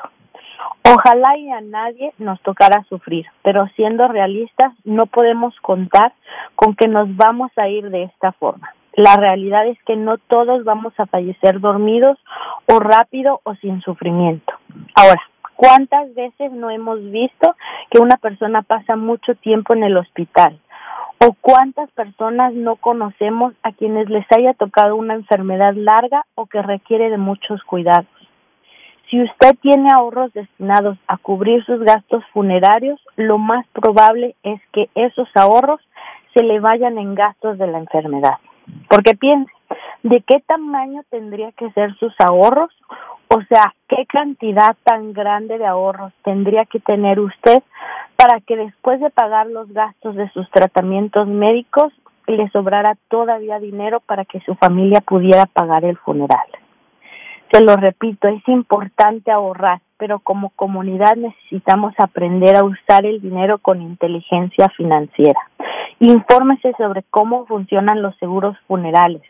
Los seguros existen precisamente para evitar que en una emergencia se desmorone la economía familiar. Pida información gratis y sin compromiso sobre los seguros de funerales. Recuerde que no hay examen médico. Si tiene diabetes, alta presión, colesterol, lupus, esclerosis múltiple, la enfermedad que me diga, usted califica. No necesita seguro social, ni siquiera ITIN. Y además sus pagos nunca aumentan. Este no es como los otros biles que tenga que suban cada año. Una vez que usted saca su seguro, desde el principio usted sabe cuánto le toca pagar y esa cantidad no cambia nunca. Llámenos al 720-692-2179. 720-692-2179. 720-692-2179. Gracias. A usted, Marcela, por esa información importantísima para nuestra gente. Gracias, Marcela. Hola, soy el Padre Benito de la parroquia de Nuestra Señora de Guadalupe en Denver. Ha sido un año difícil, pero también hemos demostrado nuestras fortalezas y nuestra capacidad de ayudarnos los unos a los otros. La vacuna contra el COVID-19 ha traído muchas preguntas a nuestra gente, pero científicos en todo el mundo han comprobado que es segura y efectiva. Hay que parar esta pandemia y seguir adelante. Por eso es que decidí vacunarme y crear un mejor futuro para nuestra comunidad. Contamos contigo. Buenas tardes, Marquito, ¿cómo estás? Muy contento. A ver, repórtese con quién tenemos el gusto. Con Carla Bretón para servirle. Carlita, díganos qué tiene hoy para nuestra comunidad, cortesía del Centro San Juan Diego. Claro que sí, Marquitos. Mire, le comento que estos son los últimos días para la inscripción de la clase de computación básica aquí de forma presencial en Centro San Juan Diego. Las inscripciones, los cupos son limitados, pues ya que tenemos el distanciamiento social, pero estamos regresando poco a poco a servirles acá en Centro San Juan Diego. Así que si desea inscribirse en nuestras clases de computación de forma presencial, puede ir a nuestro website que es www.centrosanjuandiego.org. También tenemos iniciando el próximo lunes las clases de ciudadanía en inglés. Si usted necesita prepararse para tomar el examen de la ciudadanía, aquí en Centro San Juan Diego le ayudamos. Esta es de forma virtual y también puede inscribirse a través de nuestro website o si desea puede ir a nuestra página de Facebook para poder tener más información al respecto. Y para aquellos que están tomando las clases del GED o ya tienen su GED, prepa, high school o bachillerato, puede estudiar con nosotros una licenciatura o posgrado en línea, en español, asíncrono. Siempre y cuando tenga una computadora e internet, va a llevar su universidad con usted. Así que anímese y llámenos al 303-295-9470. Visite nuestra página de Facebook, estamos como Centro San Juan Diego, o también puede visitar nuestro website www.centrosanjuandiego.org. Y es todo por hoy, Marquitos. Muchísimas gracias. A usted, Carlita, muchas gracias. Saludos a todos por allá en el Centro San Juan Diego y felicíteles una vez más por esa noble labor que hacen con nuestra comunidad respecto a las vacunas del COVID-19, Fernando Sergio. Gracias, Marquito Martínez. Gracias a nuestra amiga Carla. Recuerde el número telefónico a marcar, mi querido amigo, 720-523-0000, 720-523-0000. El 4 de junio se realiza el primer sorteo asociado con la gran lotería, si se me permite el término, de la vacuna, aunque nos han dicho que no le llamemos lotería, ¿no? Es el sorteo, dicen, no la lotería. Muy bien. Sea como sea, mi querido amigo, recuerde, ¿no?, que si usted fue vacunado, usted forma parte de el... diríamos, la lista oficial de personas que fueron vacunadas dentro de la base de datos del estado de Colorado. Y próximamente les voy a comunicar a qué número deben llamar para cerciorarse de estar en esta base de datos. Por si acaso, digo, por si acaso, por ahí usted se gana el $1,000,000. A ver, de ese millón me parece que 700,000 quedan en manos del ganador, porque el 30% va al gobierno en impuestos, ¿no? 700,000 es una buena cantidad de dinero, ¿no, Marquito? Sí. Yo podría usar $700,000, le soy sincero. Ya 500,000, hombre. 400,000, ya me conformo con 400,000. Ya tanto que molesta con 300, ya, 300,000. Sí, 300,000. Lo que caiga. Mis queridos amigos, les cuento que aquí en Colorado el mercado de viviendas está bastante caro. Sí, de alguna manera el alza de precios está siendo compensada con los bajos intereses, porque estos permiten que las personas accedan a una mayor cantidad de dinero, ¿no? A ver, si usted podía pagar $300,000 por una casa al 6%, seguramente puede pagar aproximadamente $400,000 al 3%, ¿verdad? Porque si hay menos interés, se debe menos. Y eso es bueno. Es una buena noticia para los compradores. Pero aquí en Colorado hay más vendedores que compradores. Y las cantidades que se piden por ciertas viviendas son estratosféricas.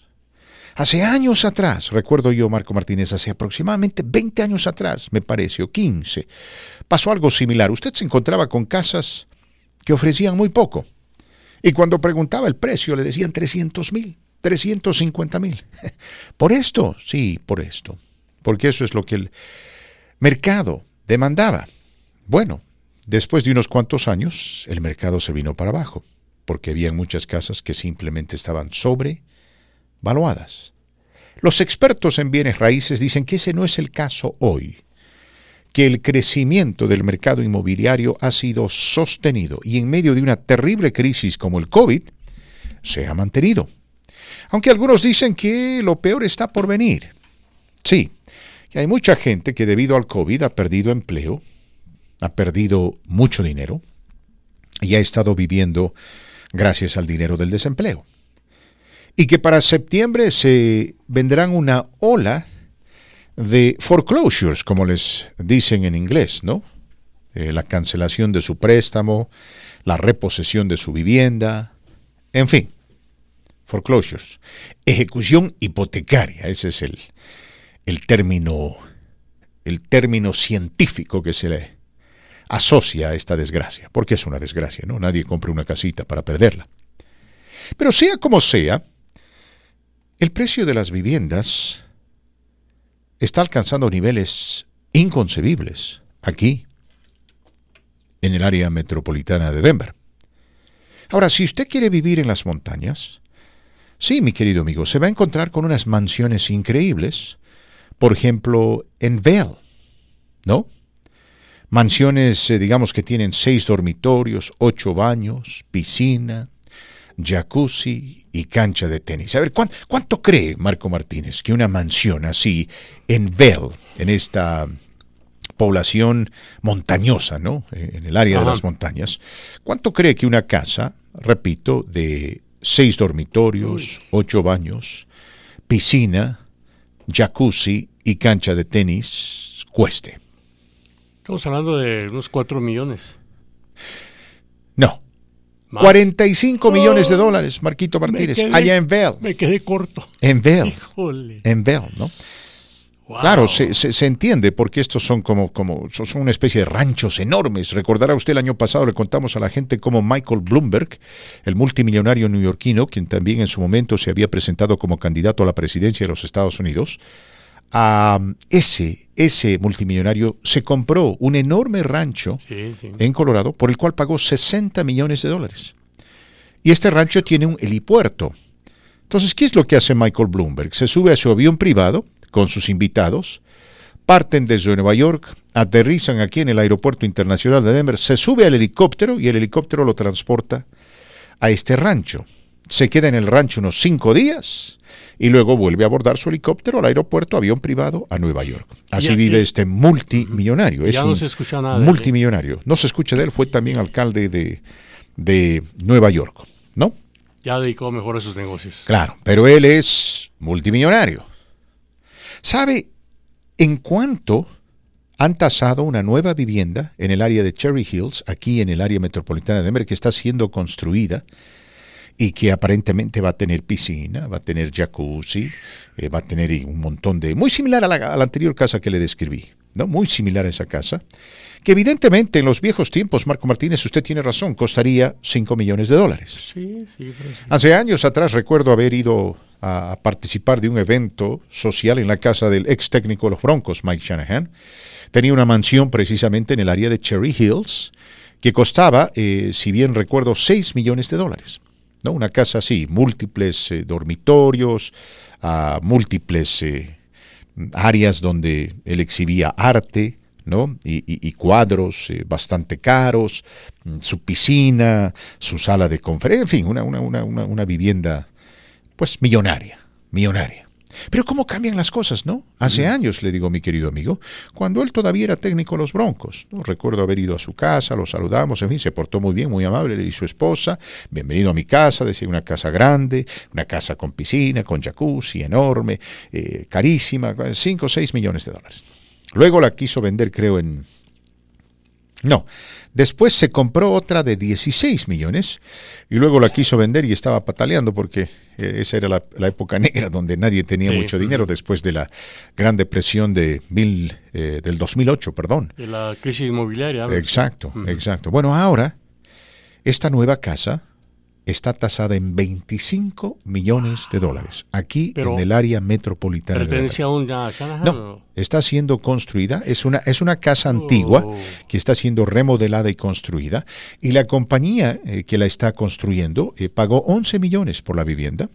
La va a vender, dice, en $25 millones, dicen, ¿no? Los miembros de esta compañía, que es una corporación limitada, dicen que la casa en sí, tomando en cuenta el material y todos los atributos, va a exceder ese precio, pero que no pueden cobrar más, porque entienden que aquí en el área metropolitana de Denver no les van a pagar más.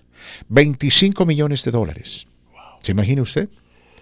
A tener una piscina enorme, 2 jacuzzis, un área verde, pero amplio, que le va a permitir a usted ver directamente a las montañas. En fin, es una mansión.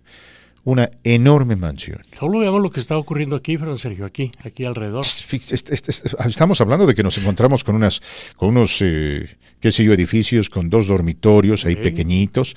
Sí, el edificio es pintoresco con su garajito ahí, en fin, a su área de para la lavadora y la secadora, su living comedor. $2 millones, ¿no? $2 millones por algo que antes usted podía haber conseguido por $300,000.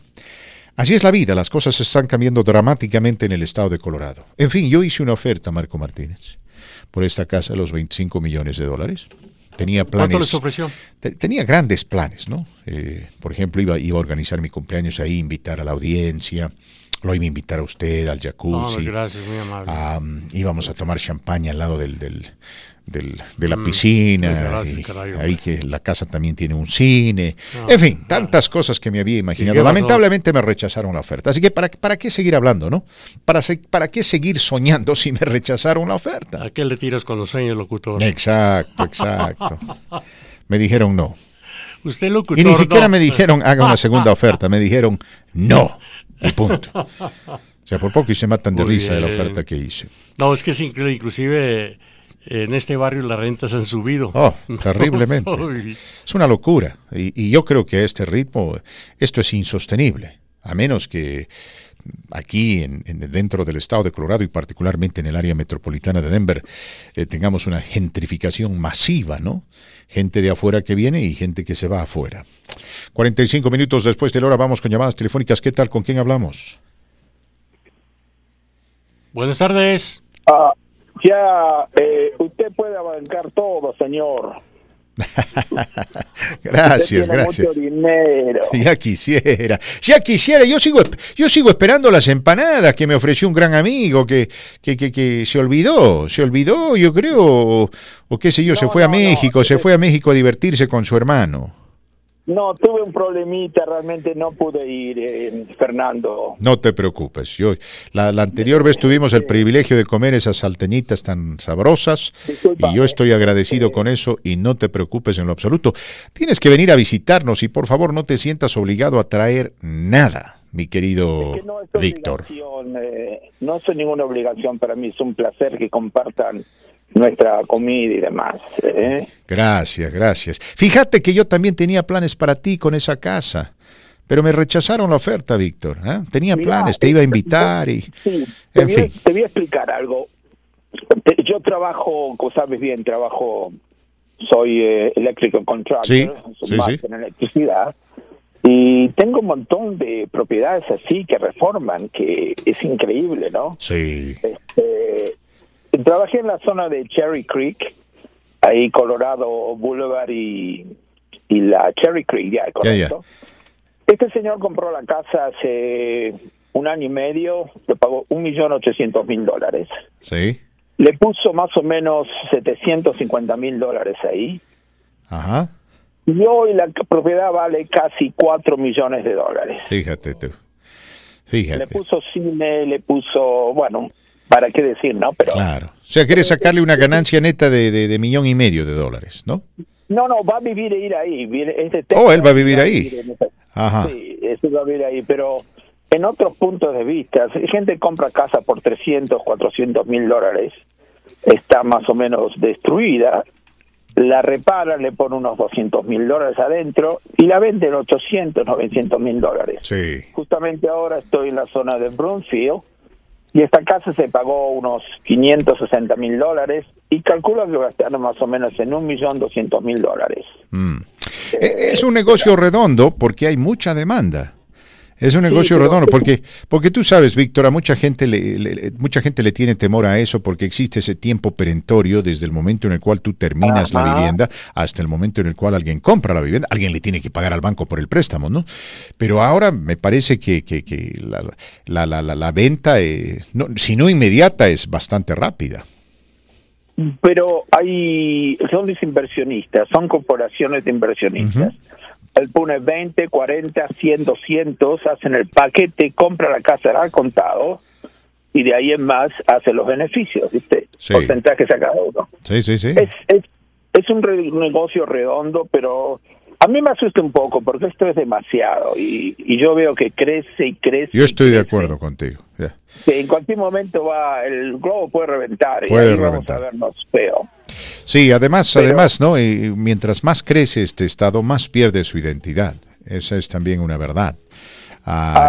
Es una situación que personas como tú y yo y Marco, ¿no? Que vivimos por mucho tiempo acá, lamentamos porque extrañamos, ¿no? El viejo Colorado que tenía una identidad particular y que ahora pues ha cambiado dramáticamente porque se vino gente de Texas, de Nebraska, de California, de Nueva York y demás, ¿no?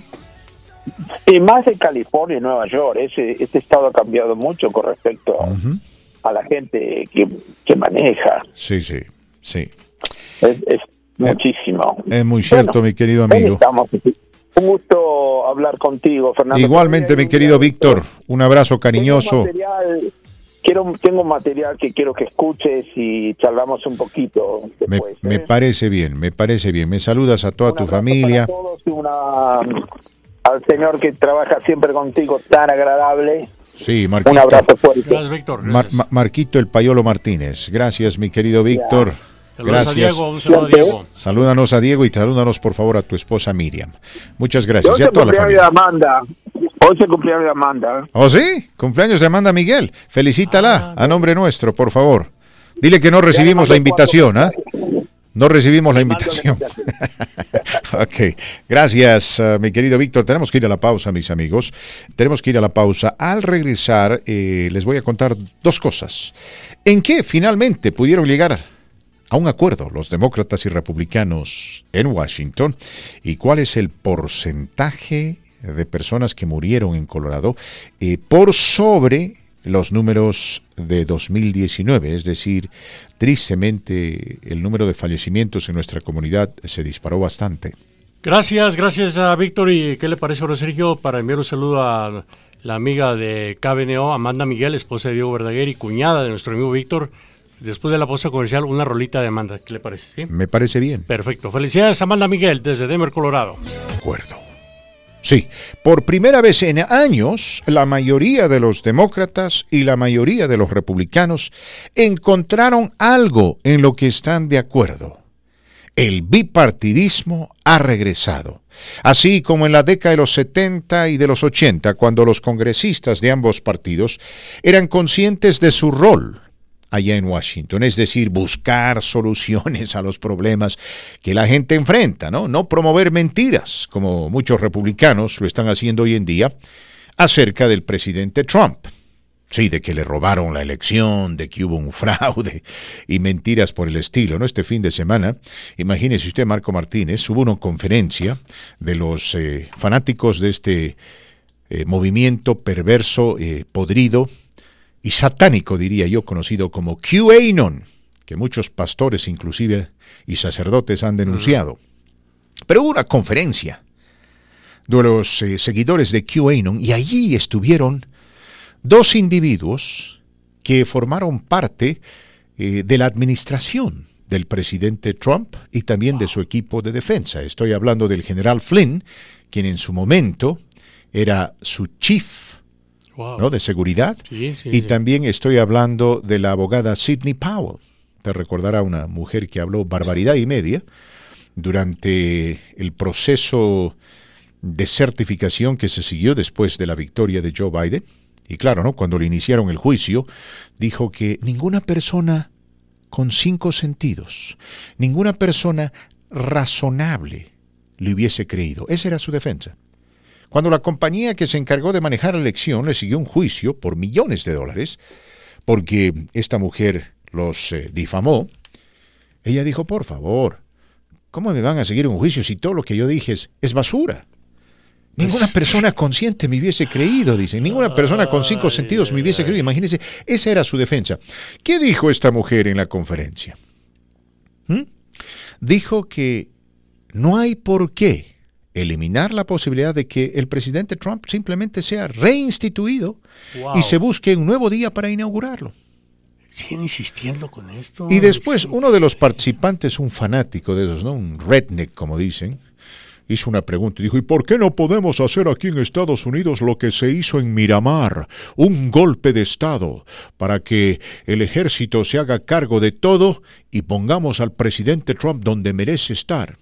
Y este general, mis queridos amigos, que en su momento fue el asesor de seguridad de Donald Trump, el general Flynn, dijo, no sé por qué, pero deberíamos hacer lo que se hizo en Miramar. Deberíamos imitar a Miramar. Estuvieron a punto de hacerlo. Fíjese usted. ¿Eh? Para que nadie nos diga locos. Pero ¿saben qué están de acuerdo los demócratas y republicanos en Washington? ¿En qué, Fernando? La gran mayoría de demócratas y republicanos llegaron a un acuerdo interesante asociado con los ovnis. Quieren que el gobierno estadounidense invierta miles de millones de dólares en la investigación de los ovnis porque dicen que la evidencia de su existencia es tangible. Es decir, sabemos que los ovnis han estado volando en nuestro espacio aéreo. Queremos dejar de calificarlos como ovnis y saber quiénes son y de dónde vienen. En eso están de acuerdo, Marco Martínez. Sí, en lugar de demócratas y republicanos. Estamos al aire por la 97.7 frecuencia modulada, 1280 de amplitud modulada y el internet. Me escuchó bien, el internet. Búsquenos en TuneIn Radio bajo KBNO, todo en mayúscula. Como tema del día, hemos estado presentándoles la violencia en México, violencia asociada con la política, con las campañas, con los procesos eleccionarios y demás. Violencia que de algunos expertos supera la que se vio en el 2018, el último año electoral en México. Algunos temen que lo peor está por venir y se preguntan cuál es el grado de responsabilidad del gobierno del presidente Andrés Manuel López Obrador. Es una pregunta interesante, considerando que el tema es sumamente complejo. Les estamos hablando de un montón de cosas. Hoy hemos tenido un programa muy, muy informativo. Hablamos, entre otras cosas, por ejemplo, de el Organismo Mundial de la Salud y cómo este está buscando promover un pacto mundial de la vacunación, donde los países ricos participen y ayuden a los países pobres. Pero Recientemente les conté lo que sucedió en Washington, donde demócratas y republicanos, llegaron a un acuerdo. Sí, la mayoría, la gran mayoría de los miembros de ambos partidos quieren que el gobierno estadounidense investigue y a fondo la aparición de los ovnis. Sí, objetos voladores no identificados. No quiere decir que sean aviones o naves espaciales con extraterrestres. Por ahí son drones chinos. Uno nunca sabe, Marquito Martínez, pero dicen que es justo y necesario investigarlo porque hay demasiada evidencia de su existencia. Sí, uno de ellos ya se les fue de la Casa Blanca, y lo digo de forma sarcástica. Creo que así como se pusieron de acuerdo en esto de los ovnis, deberían de ponerse de acuerdo en situaciones económicas, cómo sacar más adelante la economía, ayudar más a la gente. Perdón, Sergio, tanto negocio que quedó en bancarrota por cuestiones de, lo voy a decir, la negligencia de un gobierno trumpista, Fernando Sergio. Ahí es donde deberían de ponerse bien de acuerdo. Evidentemente, Marquito Martínez, ¿no? Yo creo que en este momento hay cosas más importantes. Digo, no está por demás investigar esto de los ovnis, pero que no sea algo primario, ¿no? Que sea algo secundario. Sí, la gente dice, ¿de dónde vienen? ¿Para qué vienen? ¿Por qué vienen? ¿Quiénes son? ¿Qué quieren? ¿Qué quieren? ¿Qué buscan? Close encounters of the third kind. Y son preguntas que tienen mérito. Sí. No, sí, pero por ahí algún ciudadano dirá en este momento, necesito trabajo, señor, y necesito dar de comer a mi familia. En fin, hacemos un paréntesis para dar la bienvenida a nuestro buen amigo Jesús Carrillo. Él está al otro lado de la línea y también a través de la página Facebook de la Cámara Hispana de Comercio. Y él está con nosotros para hablarnos de temas importantes asociados principalmente con la empresa privada, los empresarios latinos, los hombres de negocios, la comunidad en general y demás. ¿Cómo estás, Jesús? Bienvenido. Jesús, mi querido Jesús, no te escuchamos, chico. Bueno, al parecer... Ahora sí, finalmente. Ese botoncito que dice mute, tienes que apretarlo. Para la próxima, gracias. Sos un genio. ¿Qué me cuentas? Sos un genio, me encanta. Muy bien, muy buenas tardes. Un saludo allá a Marquito, que nos acompaña también, a ti por darnos la oportunidad de entrar por medio de la magia de la radio a conectar con miles de personas, que es muy importante que la gente sepa que esta cámara, aparte de haber sido fundada desde los años 70, déjenme les digo, continúa estando de moda. ¿Por qué? Porque el día de hoy la comunidad hispana es más relevante que nunca. No es tan fácil de decir, vamos a conectar con los hispanos hoy en día solamente con hacer algo en español. Es más compleja de lo que a veces pensamos. Somos mexicanos, salvadoreños, guatemaltecos, peruanos, bolivianos, colombianos, argentinos. En sí, es una gama increíblemente extensa, un espectro bastante extenso, y hay que darle ahora sí el enfoque importante que se merece esta comunidad a nivel estatal. La Cámara de Comercio Hispana no hace mucho decidió expandir ese enfoque para poder servir a las necesidades de los empresarios aquí en Colorado, a las empresarias de aquí, de todo lo que es el estado, no solamente en la ciudad de Denver, sino también a nivel estatal. Así es que más tenemos por compartir para ustedes y los vamos a estar invitando a actividades sumamente importantes para que ustedes como negociantes puedan seguir creciendo, porque es nuestra meta, que la gente de la comunidad empresarial en Colorado continúe su desarrollo, que no se detenga, que siga abriendo una expansión, no solamente con ellos, sino también con sus hijos, con sus familiares, y que esto dé para mucho más, ¿no? Así es, mi querido amigo. Por favor, déjanos saber quién patrocina el segmento de hoy. Hoy queremos darle las gracias a aquellos que se llaman Emily Griffith. Emily Griffith tiene más de 100 años sirviendo a la comunidad en general, pero ahora también une sus fuerzas con la Cámara de Comercio Hispana para poder llegar a nuestros hispanoparlantes, a nuestra comunidad hispana, para que puedan tomar ventaja de todas las clases que tienen ellos, para poder crear nuevas carreras, oficios, de que tengan, ahora sí que sea del gusto de ellos, y que lo lleven más allá de un empleo, sino que también lo puedan utilizar para a lo mejor crear una nueva empresa. Y ellos también nos traen una frase, la frase de hoy, que dice que lo más importante es poder en cualquier momento sacrificar lo que eres por lo que serás. Eso lo dijo un señor que se llama Eric Thomas, y el mensaje es que sí, todos los días tenemos que enfrentar eso de un reto de poder dejar atrás lo que éramos o lo que somos para lo que vamos a hacer. Y muchas veces es trabajar a lo mejor más duro por eso. Así es que un gran mensaje de Emily Griffith, al cual le agradecemos la frase del día. Muy bien, gracias mi querido amigo. Recursos e información que es importante para nuestra audiencia, recordatorios y noticias. Los micrófonos son tuyos. Adelante, por favor. Pues mira, queremos decirle que Alianza se continúa ayudando a los pequeños negocios, específicamente a los pequeños negocios hispanos. Tienen un nuevo programa que se llama United for Business o Unidos por los Negocios. En este tipo de ayudas que dan es varias cosas, ¿no? Son muchísimas cosas, pero quiero enfocarme en dos. Una es darle, muchas veces lo que los negocios necesitan es consejería, es ayuda. Muchos tienen, por ejemplo, a veces el reto de la contabilidad, que no saben cómo manejar esa contabilidad, cómo pagar los impuestos estatales, los impuestos de gobierno federal.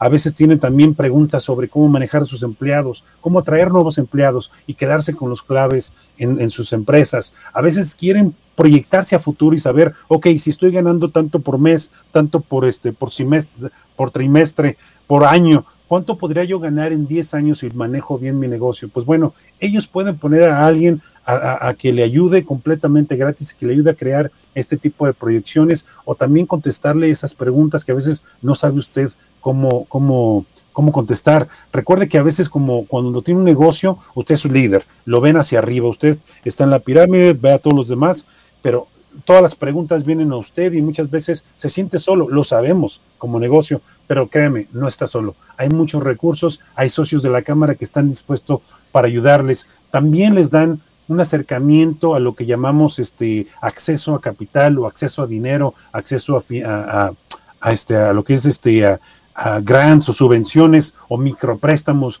Sabemos que en el negocio muchas veces van a salir imprevistos, como en la vida, ¿no? Como en la vida personal. Entonces, estos imprevistos, la mejor manera es poder acercarse a negocios, organizaciones, en este caso como nosotros, que le puedan acercar a estos tipos de microprestamistas que le puedan ayudar a seguir adelante. Un teléfono que ellos me dieron para que pudiera compartir con ustedes es el 720-501-3920, 720-501-3920. Y así como hemos hecho también sociedad con ellos, Fernando, lo vamos a hacer con Alianza en la ciudad de Thornton, donde muy probablemente haga como un tipo de una oficina satelital para la Cámara, para poder acercarnos más a la gente de la ciudad de Thornton. No será la única alianza o la única relación que vamos a hacer, continuaremos expandiendo esto, pero esto yo creo que va a marcar también un parteaguas en cómo hemos manejado la Cámara por muchos años y cómo seguimos creciendo con este gran liderazgo que tenemos en la Cámara. Por cierto, un saludo a nuestros amigos de Thornton, que nos van a invitar a su apertura el día 12 de junio. Ahí tendremos a nuestro al alcalde de la ciudad de Thornton, pero también estará nuestro presidente Mike Ferrufino, quien estará haciendo una firma simbólica de este tratado, de este partnership que estamos generando, porque es importante estar más cerca de nuestra comunidad. Así es que más pendiente de eso. Y también quiero decirles que tenemos una reunión, Fernando, de virtual por ahora, que muy pronto lo haremos también en persona, ya que nos lo permita nuestro liderazgo, pero es una reunión empresarial, es una reunión muy formal, de crecimiento, de apoyo, de conexiones. Esto es para los negocios específicamente. Se reúnen el primero y el tercer martes del mes a las 9:00 a.m, lo hacen por una hora. Entre estas reuniones lo que hacen es presentar su negocio, buscar soluciones a muchos de los retos o a muchas de las necesidades que puedan tener, pero muchas veces también algunos de los socios ahí van a poder proveer soluciones a esto que a veces tanto necesitan los negocios. Lo más importante es la conexión, es tenerlos juntos. Para esto les voy a pedir que nos marquen un número. Si tienen una pregunta de cómo conectarse, marquen al 720-809-1387, 720-809-1387. Ahí tenemos a uno de nuestros facilitadores que le llamamos, que Fabiola, que nos va a estar ayudando a tomar sus datos para invitarlo personalmente a la próxima reunión. Hoy tuvimos la nuestra, el próximo 15 de junio tendremos la que sigue, así es que le hacemos una invitación a todos los empresarios a que participen, conozcan más de la Cámara y, ¿por qué no?, un día también decir que esta es su Cámara de Comercio Hispana. Bueno, gracias, mi querido Jesús. Muchas gracias. Nos reencontramos mañana. Apreciamos siempre tu participación y la información, mis amigos. La pausa y regresamos con ustedes con más de este su programa, La Voz del Pueblo, a través de la gran cadena Qué Bueno. Estás escuchando La Voz del Pueblo con Fernando Sergio.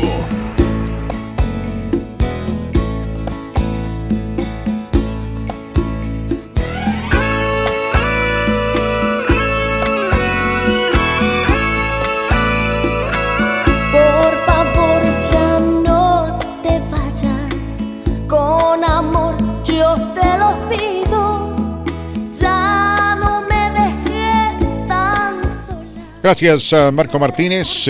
Cielos virtualmente nublados. El viento está empezando a azotar aquí el centro de la ciudad. Amenaza de lluvia, Marco Martínez. Amenaza de lluvia. Sí, como suelo decirlo, en Colorado todo puede ocurrir climatológicamente hablando porque no había ese pronóstico. Pero todo puede ocurrir, insisto. Only, como decía Dan King, all in America. Solo en el estado de Colorado.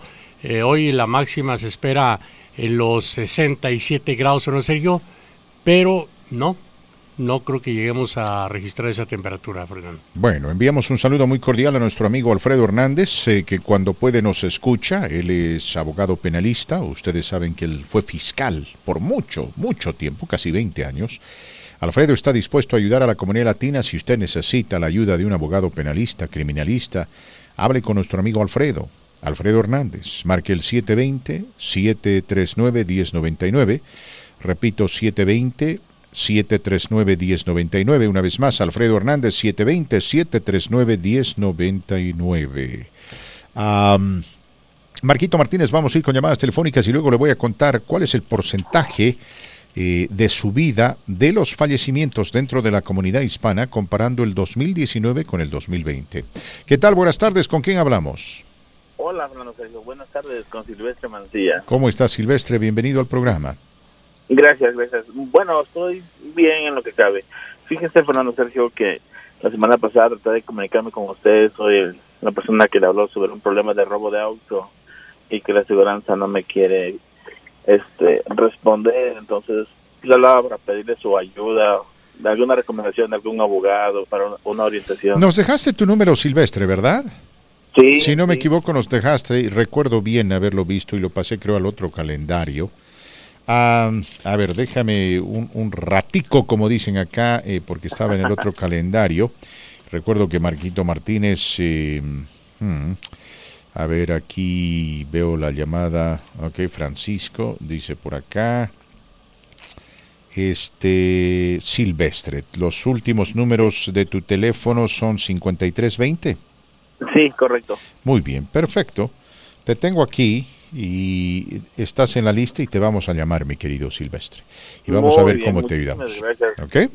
Muchas gracias, muy agradecido. De nada, que te vaya bien. A veces sí. Yo no tengo ningún problema con que la gente vuelva a llamarnos para recordarnos, pero falta tiempo, mis queridos amigos. Esa es la purísima verdad. Falta tiempo, ¿no?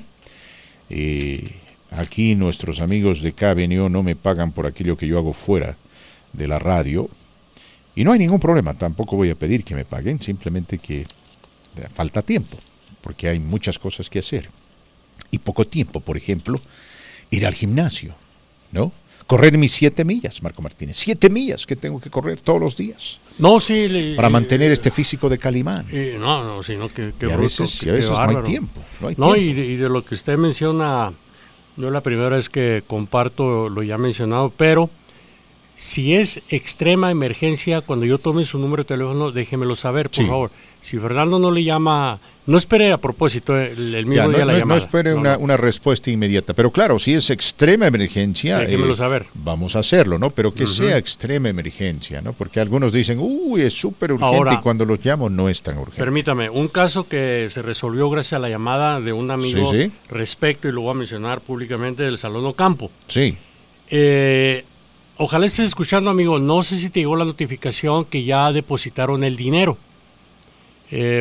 tuvieron la amabilidad de mandar a La Voz del Pueblo una copia del recibo, ¿verdad? Del recibo del county clerk, que le llaman, ¿verdad? Exacto. Sí, por la cantidad más, no sé si hubo una multa, no sé, Sergio, pero sí, los $5,000. Ahora, lo que ellos dicen, y tenemos que ser honestos, ¿no? La gente del Salón Ocampo nos dijo que ya había pagado, que probablemente el dinero ya había sido depositado y probablemente nuestro amigo oyente, quien llamó para reclamar el reembolso que no se le había todavía hecho efectivo, no habría tal vez...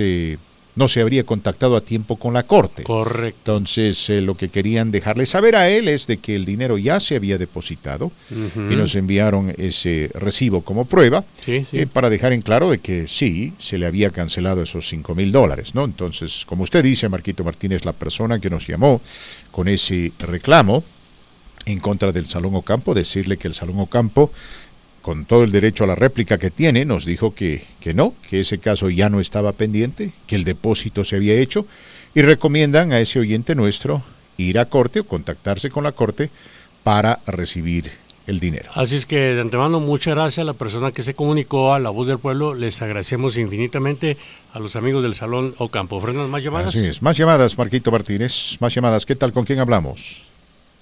Con Pablo, mi querido Fernando. ¿Qué pasó, Pablito? Sos grande. Yo tan grande como Diego. Oye, esas 7 millas no se pueden perdonar, mi querido Fernando. Ya sé. Si alguien me entiende, eres tú, Pablito. Si alguien me entiende, eres tú. Calimán va a estar molesto porque ya te hizo un favor ahí con el Cruz Azul. Me hizo un gran favor, aunque la gente no quiere reconocer, Pablito, dicen que mis vibras de Calimán no tuvieron nada que ver, pero yo les digo que tengan que entender, ¿no? Las vibras se las mandó el año pasado ya en el último torneo, entonces las vibras están ahí y esta vez los ayudaron porque esta vez hicieron las cosas bien, ¿no? Porque tampoco las vibras de Calimán van a hacer milagros, es decir, si tienes tienes el arco desguarnecido y mandas una patada al arco iris, pues de eso no tiene la culpa Calimán. Alguien, mi querido Isaac, ahora sé por qué no has hablado, Isaac, quedaste de traer tacos si ganaba Cruz Azul. Pobrecito Isaac, sí, pobrecito. No, pero Isaac cumple. No, pero pues Isaac no es como ese oyente que me hizo una apuesta de $200 acerca de Biden y Trump y ha desaparecido. No fue Clemente. Ha desaparecido, no. No, ok. No fue Clemente. ¿Qué nos cuentas, Pablito? Oye, por cierto, Moy dice que cuándo va a aparecerse por ahí nuestro querido amigo por un chicharrón, cuándo va a ir Marquito por su chicharrón, que lo tiene muy abandonado. El domingo el sábado, no recuerdo el domingo, por ahí estaba el buen amigo Sergio, a quien le agradezco, ¿eh? Y sí, me dio un chicharroncito de pasadita. Para los frijolitos, para no perder la costumbre. Sergio. Gracias, Pablo. Qué buena gente. ¿Qué nos cuentas, Pablito? Pues, mi querido Fernando, pues... muy contento por todos los que le van al azul, la verdad. Yo le voy a los Pumas, pero yo en esta ocasión mandamos junto con las vibras de Calimán, junto con tu energía. Creo que el maleficio que duró más de 23 años por fin se rompió. Y bueno, pues nada más un fuerte abrazo y un fuerte... pues que celebre, ¿no? Con todas las ganas estos amigos del Cruz Azul. A mí el cabecita Fernando Rodríguez, mi querido Pablo, me recordó a ti, ¿no? Cuando jugábamos al indoor soccer, recordarás, y de pronto te inspirabas y te llevabas a dos en el camino y un derechazo fuerte al ángulo, golazo. Eso, cuando vi al cabecita Rodríguez, dice, ese era Pablo, claro, hace años atrás, ¿no? Hace años atrás, correcto, mi querido Fernando. Pero todavía se puede, Pablito, todavía se puede. Vamos a regresar a esas canchas, mi querido Fer. Tenemos que hacerlo. Tenemos que hacerlo. Y un fuerte abrazo, mi querido Marquito. Y bueno, pues ahí seguimos, como siempre, disfrutando de la programación de la mejor radio en Colorado, mi querido Fernando. Un fuerte abrazo. Gracias, mi querido Pablo. Muchas gracias. Le cuento a Marco Martínez que su servidor, Pablo y otros amigos, formamos parte de un equipo de indoor soccer. ¿No? ¿Es el FC? No me acuerdo el nombre, pero la cuestión es que nosotros no entrenábamos, ni tampoco estábamos metidos en el fútbol como otros, porque ya los años pasan y uno se somete a las exigencias de la vida. Ajá. Esa es la verdad, pero queríamos divertirnos. Entonces, los otros equipos estaban compuestos por chicos que jugaban día y noche, en excelente estado físico, más jóvenes, y que entrenaban, ¿no? Nosotros no, vuelvo a repetir. Pero en base simplemente a pundonor y orden táctico, generalmente en el primer tiempo hacíamos un gran partido. Habían encuentros que terminábamos ganando por 2-1 en el primer tiempo, o por ahí nos estaban ganando 2-1, 1-1, en fin, marcador sumamente apretado, ¿no? Lamentablemente en el segundo tiempo, por falta de preparación física y falta de entrenamiento, ¿no?, el orden táctico de pronto se convertía en desorden porque, claro, el cansancio pasa factura y terminábamos perdiendo. A veces por marcadores holgados. Pero ya sea lo uno o lo otro, siempre teníamos tiempo al final del partido de ir a sentarnos en una mesita, tomarnos una cerveza y charlar de la vida. ¡Qué bueno! Eso era lo bueno, ¿no?, que teníamos la oportunidad de compartir y reír. Nadie se enojaba con nadie. Habían algunos, como el Maradona de las prácticas, el güero, quien perdía pelotas increíbles, ¿no? Increíbles, pases mediocres, gambetas en las cuales él solo se gambeteaba y se tropezaba, giros de 180 grados en media hora, en fin.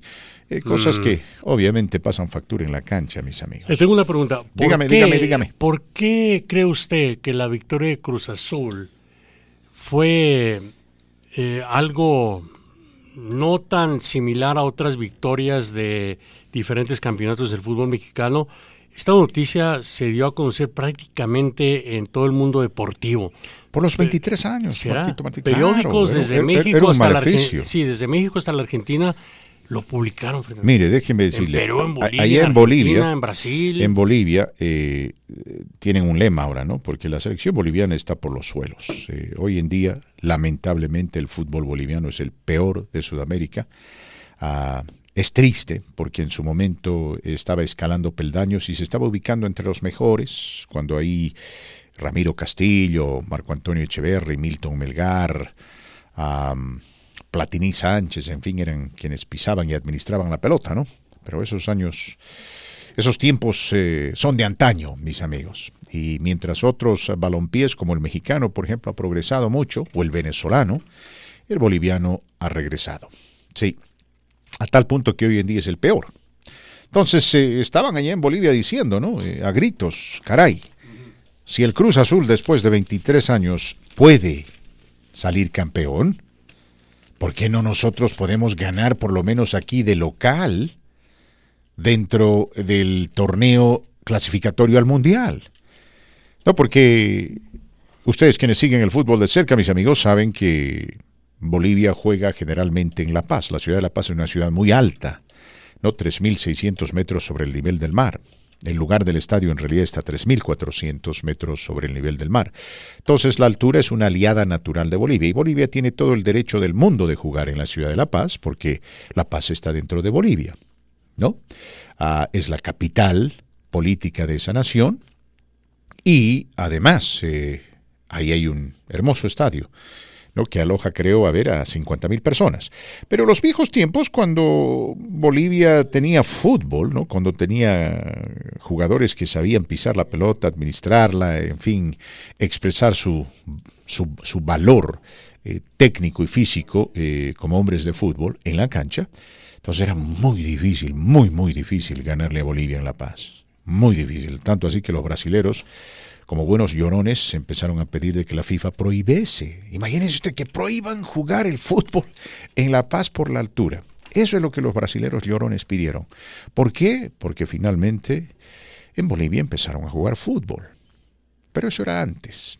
Ahora, lamentablemente, las cosas van muy mal. Los peores dirigentes del mundo están en el fútbol boliviano. Que no le quepa la menor duda. Por ahí algún oyente mexicano dirá, no, Fernando, los peores están en México. No, están en Bolivia.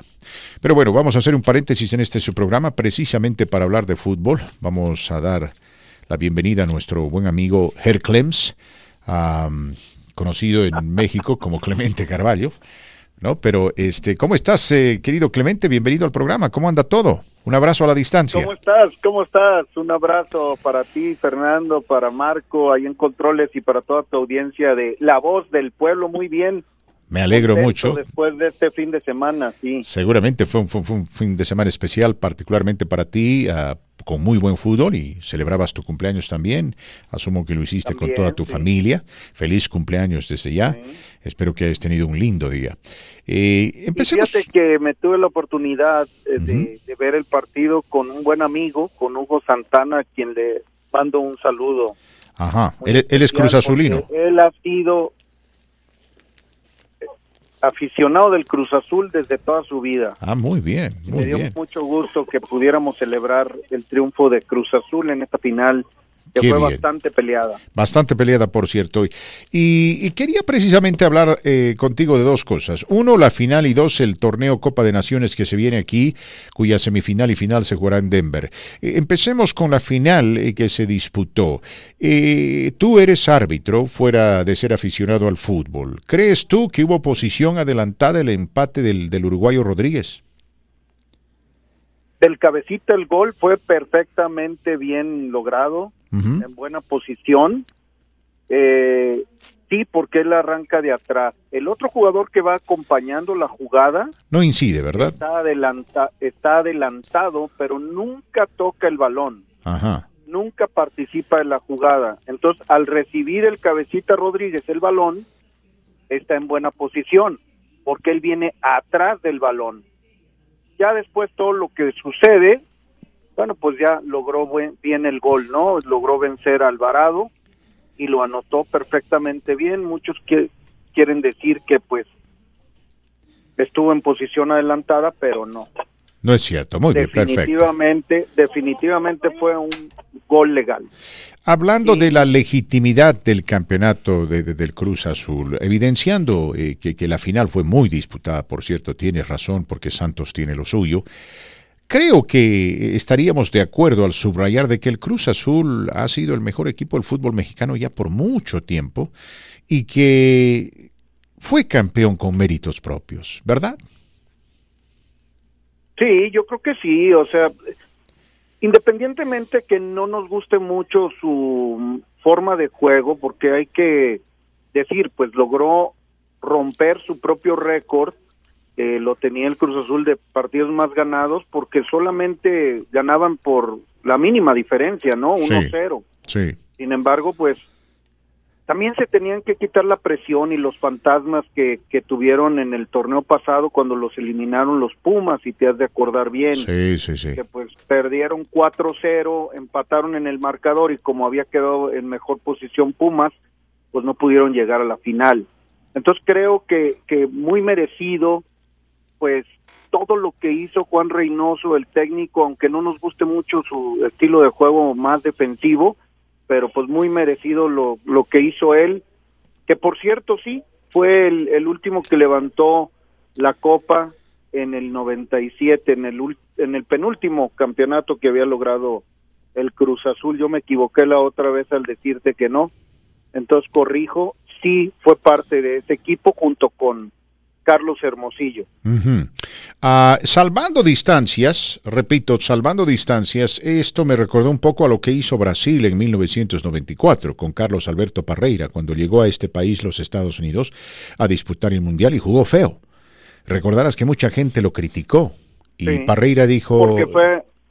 Sí, Parreira, ¿te acuerdas? Se defendió porque no era jogo bonito, ¿verdad? No vino a jugar el jogo bonito. Él dijo, no venimos a jugar el jogo bonito, venimos a ganar el Mundial. Eso es lo que tenemos que hacer. Jugó feo, pero fue campeón.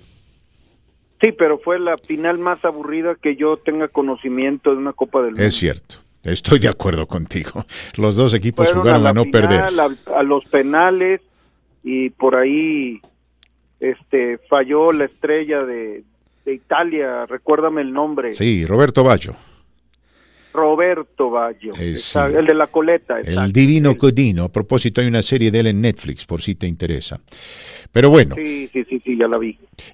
Doblando la página, la selección mexicana de fútbol estará disputando este jueves un importante partido ante su similar de Costa Rica. Estados Unidos hará lo propio con Honduras. Las semifinales del torneo Copa de Naciones, los ganadores clasifican a la final, que se jugará también el domingo aquí en Denver. Habrá doble fecha.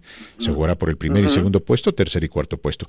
Esta selección mexicana que llega, Es una selección de primer nivel, vienen la mayoría de los titulares, es una selección de mediano nivel, es una selección joven.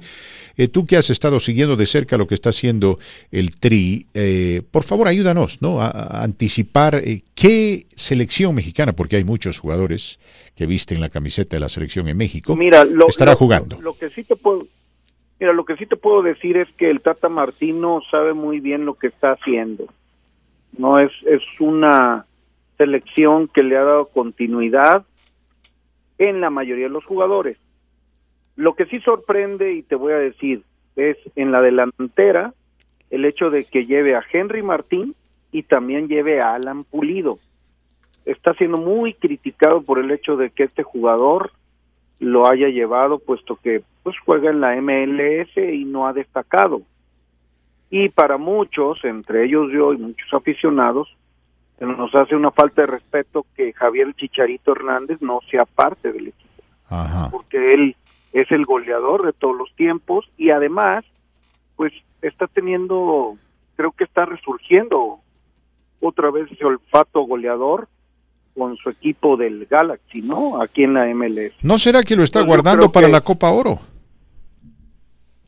Al Chicharito. Probablemente, pero yo creo que sí, a mí se me hace una falta de respeto. Tiene que sí o sí convocarlo, pero esa es mi opinión muy personal. Muy bien. ¿Cuál es el favorito en este cuadrangular final? En tu opinión, ¿cuáles son las selecciones que se perfilan como favoritas? Pues yo creo que siempre México, con todo y que esté un poco diezmado el plantel. Y bueno, pues Estados Unidos, que tiene un plantel joven, ¿no? Creo que también. Pulisic no juega, ¿verdad? Esos dos, ¿perdón? Pulisic no va a jugar para Estados Unidos, ¿verdad? En este torneo. No, yeah. Creo que no. Entonces son selecciones jóvenes que tienen futuro con algunos jugadores veteranos que destacan, ¿cierto? Exactamente. Creo que esas dos selecciones serían las favoritas, ¿no? Y creo... Y creo que, bueno, pues aquí en Denver va a tener mucho apoyo la selección mexicana, ¿no? Por supuesto. ¿Quiénes destacan en la selección mexicana? ¿Qué nombres te vienen a la mente? Pues el Chucky Lozano, uh-huh, y Henry Martín. Yo creo que esos dos son los que, a mí, como aficionado, me gustaría verlos. Muy bien, mi querido amigo. También Talavera parece ser que también va a ser parte como portero. También el Talavera dicen que era el suplente de Osvaldo Sánchez, no sé si te acuerdas de Osvaldo Sánchez. Sí. Y Talavera pues le aprendió mucho a Osvaldo Sánchez, pero ya también Talavera ya va un poco de salida, ¿no? Ya se está haciendo más veterano, pero se me hace muy confiable también, ¿no? Entonces esperemos que den buen partido y que haya goles. Eso es lo más importante. Algo así como lo que tú dices, goles son amores. Así es, mi querido amigo. Te agradecemos mucho la gentileza, como es ya costumbre. Estaremos en contacto. Un abrazo a la distancia. Un abrazo y saludos a toda tu audiencia.